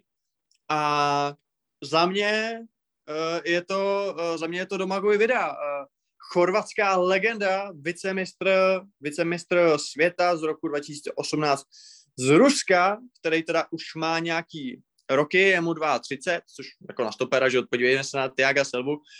V současnosti hraje v Bešiktaši, mluví se trošku, že by se chtěl vrátit domů do Osijeku, ale podle mě takový angažmá v Premier League by určitě jim nepohrt. Navíc jako kdo říká, že jste starý prostě na první angažmá v premiéry. Podívejte se na Juraje Kucku, že jo. Takže jako, a to je i stejný tým dokonce, že jo, Watford. Takže za mě prostě oni potřebují někoho, kdo přijde a prostě tu obranu dá do latě a myslím si, že to může být někdo takovej. Jo, já tam taky stopera, který je teda daleko riskantnější, ale zase má takový potenciál, že když spadnou, tak jim pomůže i v Championshipu. Je to vlastně Dal Fry, což je 24-letý týpek z Middlesbrough, který má výborný čísla. Byl by asi relativně levnej a přesně jako pragmaticky další tělo do obrany, jestli se chytí super, jestli ne, bude stát prostě 5 mega a je to. Co ty, Dani? No, já mám taky stopera, že jak jsi říkal, a já souhlasím s Pikem, potřebuješ někoho, kde je otřískaný. Ale nevím, jestli potřebuješ někoho, kde je otřískaný tureckou ligou a ruskou, a ukrajinskou, já jsem zvolil někoho, kdo je otřískaný Premier League, ale zároveň ve svém současném klubu nemá úplně ideální pozici a dá se čekat, že ta pozice se nebude zlepšovat. A navíc to nemá do Watfordu daleko, takže moje volba je Rob Holding. Myslím si, že jako v Arsenalu teď má asi pozici stopera číslo 3, řekněme, ale tohle jako, já jako mám pocit, že už to nebude lepší, jako možná ještě tam jako budou schánět dalšího stopera, nebo se vrátí Saliba, nebo jako další hráči a prostě Holdingově je 26 nebo kolik, už to není úplně mladík a asi by měl chtít hrát a ve Watfordu by si pro ně jako ulámali ruce. Jo, to je hráč, který Watford svojí úrovní jednoznačně převyšuje. Takže podle mě jako Holding do Watfordu, tam by víceméně okamžitě dostal jako pozici lídra obrany, kapitánskou pásku, kdyby si o ní řekl a když si o to řekne, tak mu bude Ranieri každý ráno mít jako sklo na autě. Prostě ten hráč, ta obrana Watfordu je katastrofická a tenhle hráč by ji rozhodně pozvedl. Myslím si, že Watford by se o to měl pokusit. Nejsem si jistý, jestli by Arsenal chtěl pustit svýho stopera číslo 3 a dohrávat to s Chambersem a Marím, ale ze strany Holdinga mi přijde, že to jako on taky asi na to, aby hrál někde, já nevím, v nějaké jako 10. klubu Premier League typu Aston Villa, to si nemyslím, že to je. Takže mi přijde, že jako on ve Watfordu bude za hvězdu a bude tam konečně hrát fotbal, což posledních 5 let jako dělal tak nějak střídavě. A ty si myslíš, že ten Marie je tak špatný? Ale nevím, jako nemyslím si, že Marie je tak špatný. Dokonce bych řekl, že kdyby zdal jako Watfordu na výběr z dvojice Marie Holding, tak si vezmu kterýhokoliv. Jako. Takže že i Marie by byl upgrade, ale myslím si, že Holding je prostě asi větší potenciál. Anglán, lídr obrany, myslím si, že kdyby jako přišel Rob Holding do Watfordu, tak si z něj všichni sednou na zadek, což je u Roba Holdinga poměrně vtipná představa. Ale i Marieho jako do Watfordu v pohodě. Myslím si, že možná by se Arsenal zbavil s nás. Mluví se o tom, že Pablo Marie by se možná chtěl vrátit do Flamenga. Ale jo, jako nemyslím si, že je špatný. Myslím si, že je o něco horší než Holding, ale taky si myslím, že Arsenal může za Holdinga dostat o dost víc peněz, takže já bych asi i z tohoto důvodu radši peněžil, jako být Arsenalem, radši peněžil Holdinga za víc peněz, obzvlášť teď v tom zimním přestupovém období, jako Watford za něj může dát, já nevím, 15 milionů liber, což jsou peníze, které kdysi dostal Tottenham za Kevina Vimra, když ho poslal do Stowe. Podle mě je to úplně jako typově podobný přestup, jako ten hráč hraje roli stopera 3-4 v týmu, který se pohybuje okolo 4. a 6. místa. Ten klub, co je na sestup, si z něj jako sedne na zadek a ten tým, jako, který ho prodá, na tom brutálně vyškvaří, protože prostě ho prodá za víc, než ten hráč má hodnotu. Já se trochu domnívám, že Holding by trošku ofroňoval nos nad Watfordem. Já ho osobně vidím třeba v nějakém Southamptonu, víš, v takovém nějakém týmu od 13. do 17. místa. Jakože jsme skoro na sestup, ale udržíme se. Ale Watford je takovej ten fakt jako champ club pro mě v současnosti. A myslím si, že Holding po těch letech v Arsenálu, kde hrál dost pravidelně, byť samozřejmě to bylo daný jako špatnou personální situací než jeho kvalitama, ale trošku si myslím, že Watford by pro něj nebyl dost dobrý. A dovedu si představit, že by třeba ten přestup odmítnul. No a teď přichází na řadu trocha kacířství, protože my jsme do West Hamu nevybrali jako posilu ideální ani jednoho Čecha. Piky, koho máš? No, West Ham potřebuje stopera, protože při zranění Angel Ogbony se ukázalo, že prostě ten na míči dobře hrající centerback je prostě naprostá jistota. Dawson i Diop jsou prostě průměráci, se kterými jako v evropský poháry fakt hrát nemůžeš.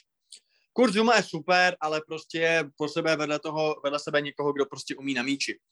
A já jsem sáhnul po Natanovi Akem, protože mi přijde, že je strašná škoda, aby takovej super hráč, který navíc už má zkušenosti z Premier League velký a furt poměrně mladý, tak aby si nekop prostě, protože jako je čtvrtý stoper v City a je jasný, že Diaz je jasný, budu si střídat Laporta Sounca, on je tam prostě na nějaké líchka maximálně, tak si myslím, že West Ham by to byla win-win situace. A víc k tomu asi nemám. Samozřejmě to, že by potřebovali nějakého středáka, případně i třeba hrotového útočníka. Oni těch pozic jakoby mají relativně víc, oni ten kádr mají úzký, ale ten stoper teď podobně potom volá nejvíc. Souhlasíš, Dany? No, já souhlasím s volbou pozice, taky mám stopera a mám trochu jinýho hráče, byť si myslím, že jakoby víceméně s podobnou motivací. Jo, prostě hráč, který chce něco dokázat, ale zvolil jsem hráče, který je zkušenější než Ake. Myslím si, že City se nebudou chtít Akeho jen tak zbavit, protože zase jako hrát to na 3 stopery, trošku se vracíme k tomu argumentu, který jsem měl, když jsme právě probírali posilu Manchesteru City, že jako jít do jara s nezdvojenou pozicí je pro tým, který chce vyhrát Ligu mistrů, trošku riskantní. A no a právě stejně jako u City jsem zalovil ve Valenci a jedná se o triumfální návrat Gabriela Paulisty do Premier League. Takže podle mě prostě 31 let stoper, který tu ligu hrál, neúplně špatně, byť neúplně skvěle. Myslím si, že to může být jako pro něj druhá šance dokázat, že na tuto ligu má. Ve Valencii se nemá úplně kam posouvat, jako to je 8. tým La Ligy. Jako. Pro něj je tohle možná jako poslední šance ukázat se na tomhle velkém jevišti. Zároveň si myslím, že West Ham by neměl problém Valencii přeplatit. A myslím si, že pro Paulistu by to bylo takový jako možnost získat nějaký zadostní učení, protože v Arsenalu byl, já si myslím, relativně nepochopitelně dost vysmívaný. Prostě to byl hráč, který tam hrál to, na co měl. A myslím si, že to, na co teď má, tak jako kdyby s tím přišel do West Hamu, tak za to budou rádi. Je to hráč, který není to žádný míčový kouzelník, ale zároveň s míčem hrát umí. Takže něco takového jako potřebují. Oni taky potřebují tu obranu trošku sklidnit, protože jsou zranění úplně všichni. A přijde někdo, kdo má zkušenosti, kdo přesně jako už tu ligu hrál. Je to trošku jako podobný přestup jako Jesse Lingard loni. Prostě podle mě hráč, který jako chce přijít a dokázat, že na to ještě má. A zrovna Lingarda mám já, protože mi přijde, že se dost změnila jeho situace, že teď v tuto chvíli už to není úplně o tom, že by chtěl bojovat o svoje místo a že prostě chce jít pryč teď hned.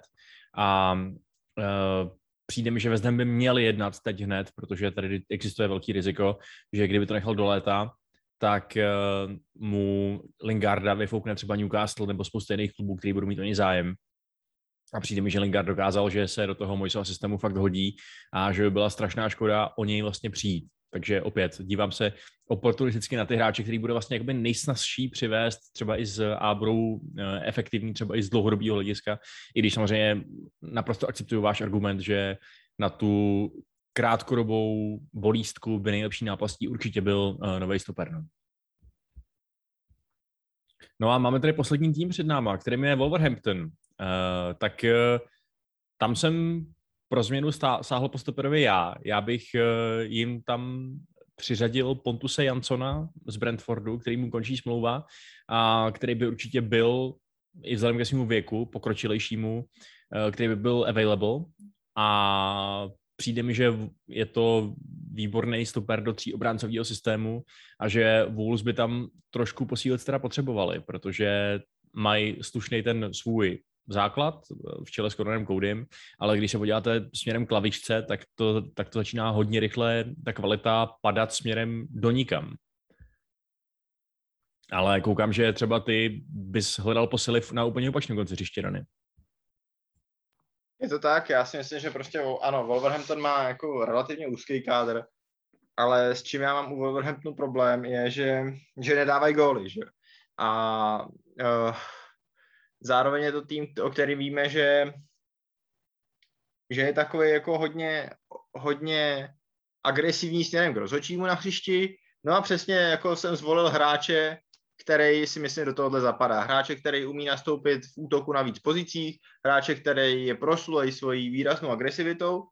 No a takže jak jsem zahájil tenhle list posil hráčem z Rangers, tak ho i ukončím, protože do Wolverhamptonu si podle mě hodí jako posila na hrot útoku, jako konkurence k Raúlu Jiménezovi Alfredo Morelos z Rangers. Prostě magor na hrot útoku, který zároveň umí to, co moc hráčů Wolves neumí, což je dát gól.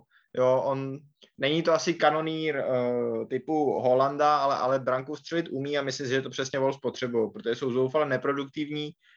Přemýšlel jsem třeba ještě o posílení na levýho wingbacka, ale nakonec jsem se rozhodl právě pro hrot útoku, protože si myslím, že potřebuji jako hráče, který by třeba mohl nastoupit i vedle Jiméneze, aby mohl hrát 3-5-2 s nějakou spevněnou zálohou. Ten útok Wolves je prostě problematický a potřebuje někoho, kdo tam zblázní a urve a dá gól. No a Piky, ty máš svoje pole v tabulce nevyplněné, tak koho vidíš jako poslední? Jo, já už jsem to pak nestihl vyplnit, ale hráče mám. V prvé řadě chci říct Danimu, že jako, kdyby přivedli jako Alfreda Morelose, tak pak by ještě mohl jako Stevie G přivést Glena Kamaru do Aston Villa. A bylo by to jako velmi populární přestupové okno pro české fanoušky. Každopádně já jsem taky zvolil stopera, byť souhlasím s tím, že můžeme Vašku trochu vypadat jako idioti, že do týmu, který nedává góly a nedostává góly, přivádíme stopera a ne ofenzivního hráče. Ale já si trošku myslím, že ta ofenziva je tak jako systematická, že oni prostě tak nudně hrajou a úplně si nemyslím, že kdyby tam přišel nějaký prostě Štírek ze Španělska, který tam má prostě ve 20 zápasech 15 gólů, tak si to přenese i semka na tuhle scénu. Myslím si, že by se tam taky ztratil mezi těma Podencema a prostě ostatníma. A za mě je teda stoper, přičemž jako Max Kilman je dobrý, ale trošku se u něj bojím, jak by hrál třeba ve stoperský dvojici.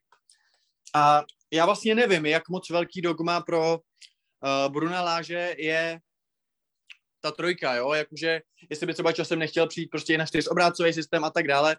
A prostě myslím si, že ten depth na tom stoperu moc nemají. Ovšem, zase nejsou situace jako Watford, který fakt potřebuje teď hráče, který přijde a bude hrát. Wolverhampton de facto potřebuje hráče, který třeba bude dobrý, pak ho prodají za víc a tak. A proto mám víc takovou tu perspektivní volbu tady a mám tady vlastně Roba Dickeyho z Queen's Park Rangers, což je hráč, který kombinuje fyzičnost, zároveň dost dobrý vlastně na míči, a myslím si, že prostě je to takový ten stoper, který by jako dával smysl. Zároveň Pittsburgh Rangers určitě se nebudou jako bát ho prodat, protože prostě v poslední době jsou na tohle jakoby zvyklí. Prodali Ezeho, prodali Osai Samuela a myslím si, že Wolverhampton není jako třeba Crystal Palace, jeden z týmů, který extra jsou jako na svém a extra posilovat nepotřebují. Není tam, že si tam na tebe křičí prostě ta pozice na hřišti jako okamžitě, jestli nepřevedeš jako levýho wingbacka, tak umřeš. Podle mě nic takového Wolverhampton tam nemá, takže je to spíš taková posila spíš do budoucna, ale za mě podle mě dobrá. No paráda, tak jsme to svoukli, pánové, tak bylo to vyčerpávající, ale probrali jsme naše ideální posily pro každý z týmů Premier League. A tím se pro dnešek asi můžeme rozloučit, protože lidi už určitě budou hladoví i jiné zábavy, než jsou naše spekulace a názory. Takže díky moc, že jste tady se mnou dneska byli, že jste se vyjádřili, díky Piky. Já děkuju vám dvěma a vlastně za celý ten kalendářní rok, protože tohle je poslední v tom kalendářním roce. A jenom bych chtěl poprosit naše milé posluchače, Spotify umožnilo jakoby hvězdičkovat podcasty, tak budeme rádi, když nám dáte 5 hvězdiček. A pokud nám chcete dát méně než 5 hvězdiček, tak nás nehodnoťte, jo? Bereme jenom 5 hvězdiček. Tak, hezky řečeno. No a díky i tobě, Dany, za dnešek i za celý rok. Díky. A já ještě poděkuju vám, kdo nás posloucháte a vám, kdo nás podporujete, konkrétně tedy především těmto patronům, jsou to následující jména. Tomáš Štěch, Bohuslav Vávra, Hedoslav, Tomáš Urbánek, Tomáš Keder, Milan Šveřepa, Martin Wolf, Patrik, Karel Mánek, Jakub Fantali, Jandus, Jonathan Tol, Petr Štursa, Stefano, Karel Klouda, Gret Bale, Jiří Klemš, Daniel Besenberg, Filip Tměj, Karmír Vlasta, Kulí, Jiří Prskavec, Don Elmo, Hinajs a Matěj Vyvlecka. Díky moc, mějte se, čau.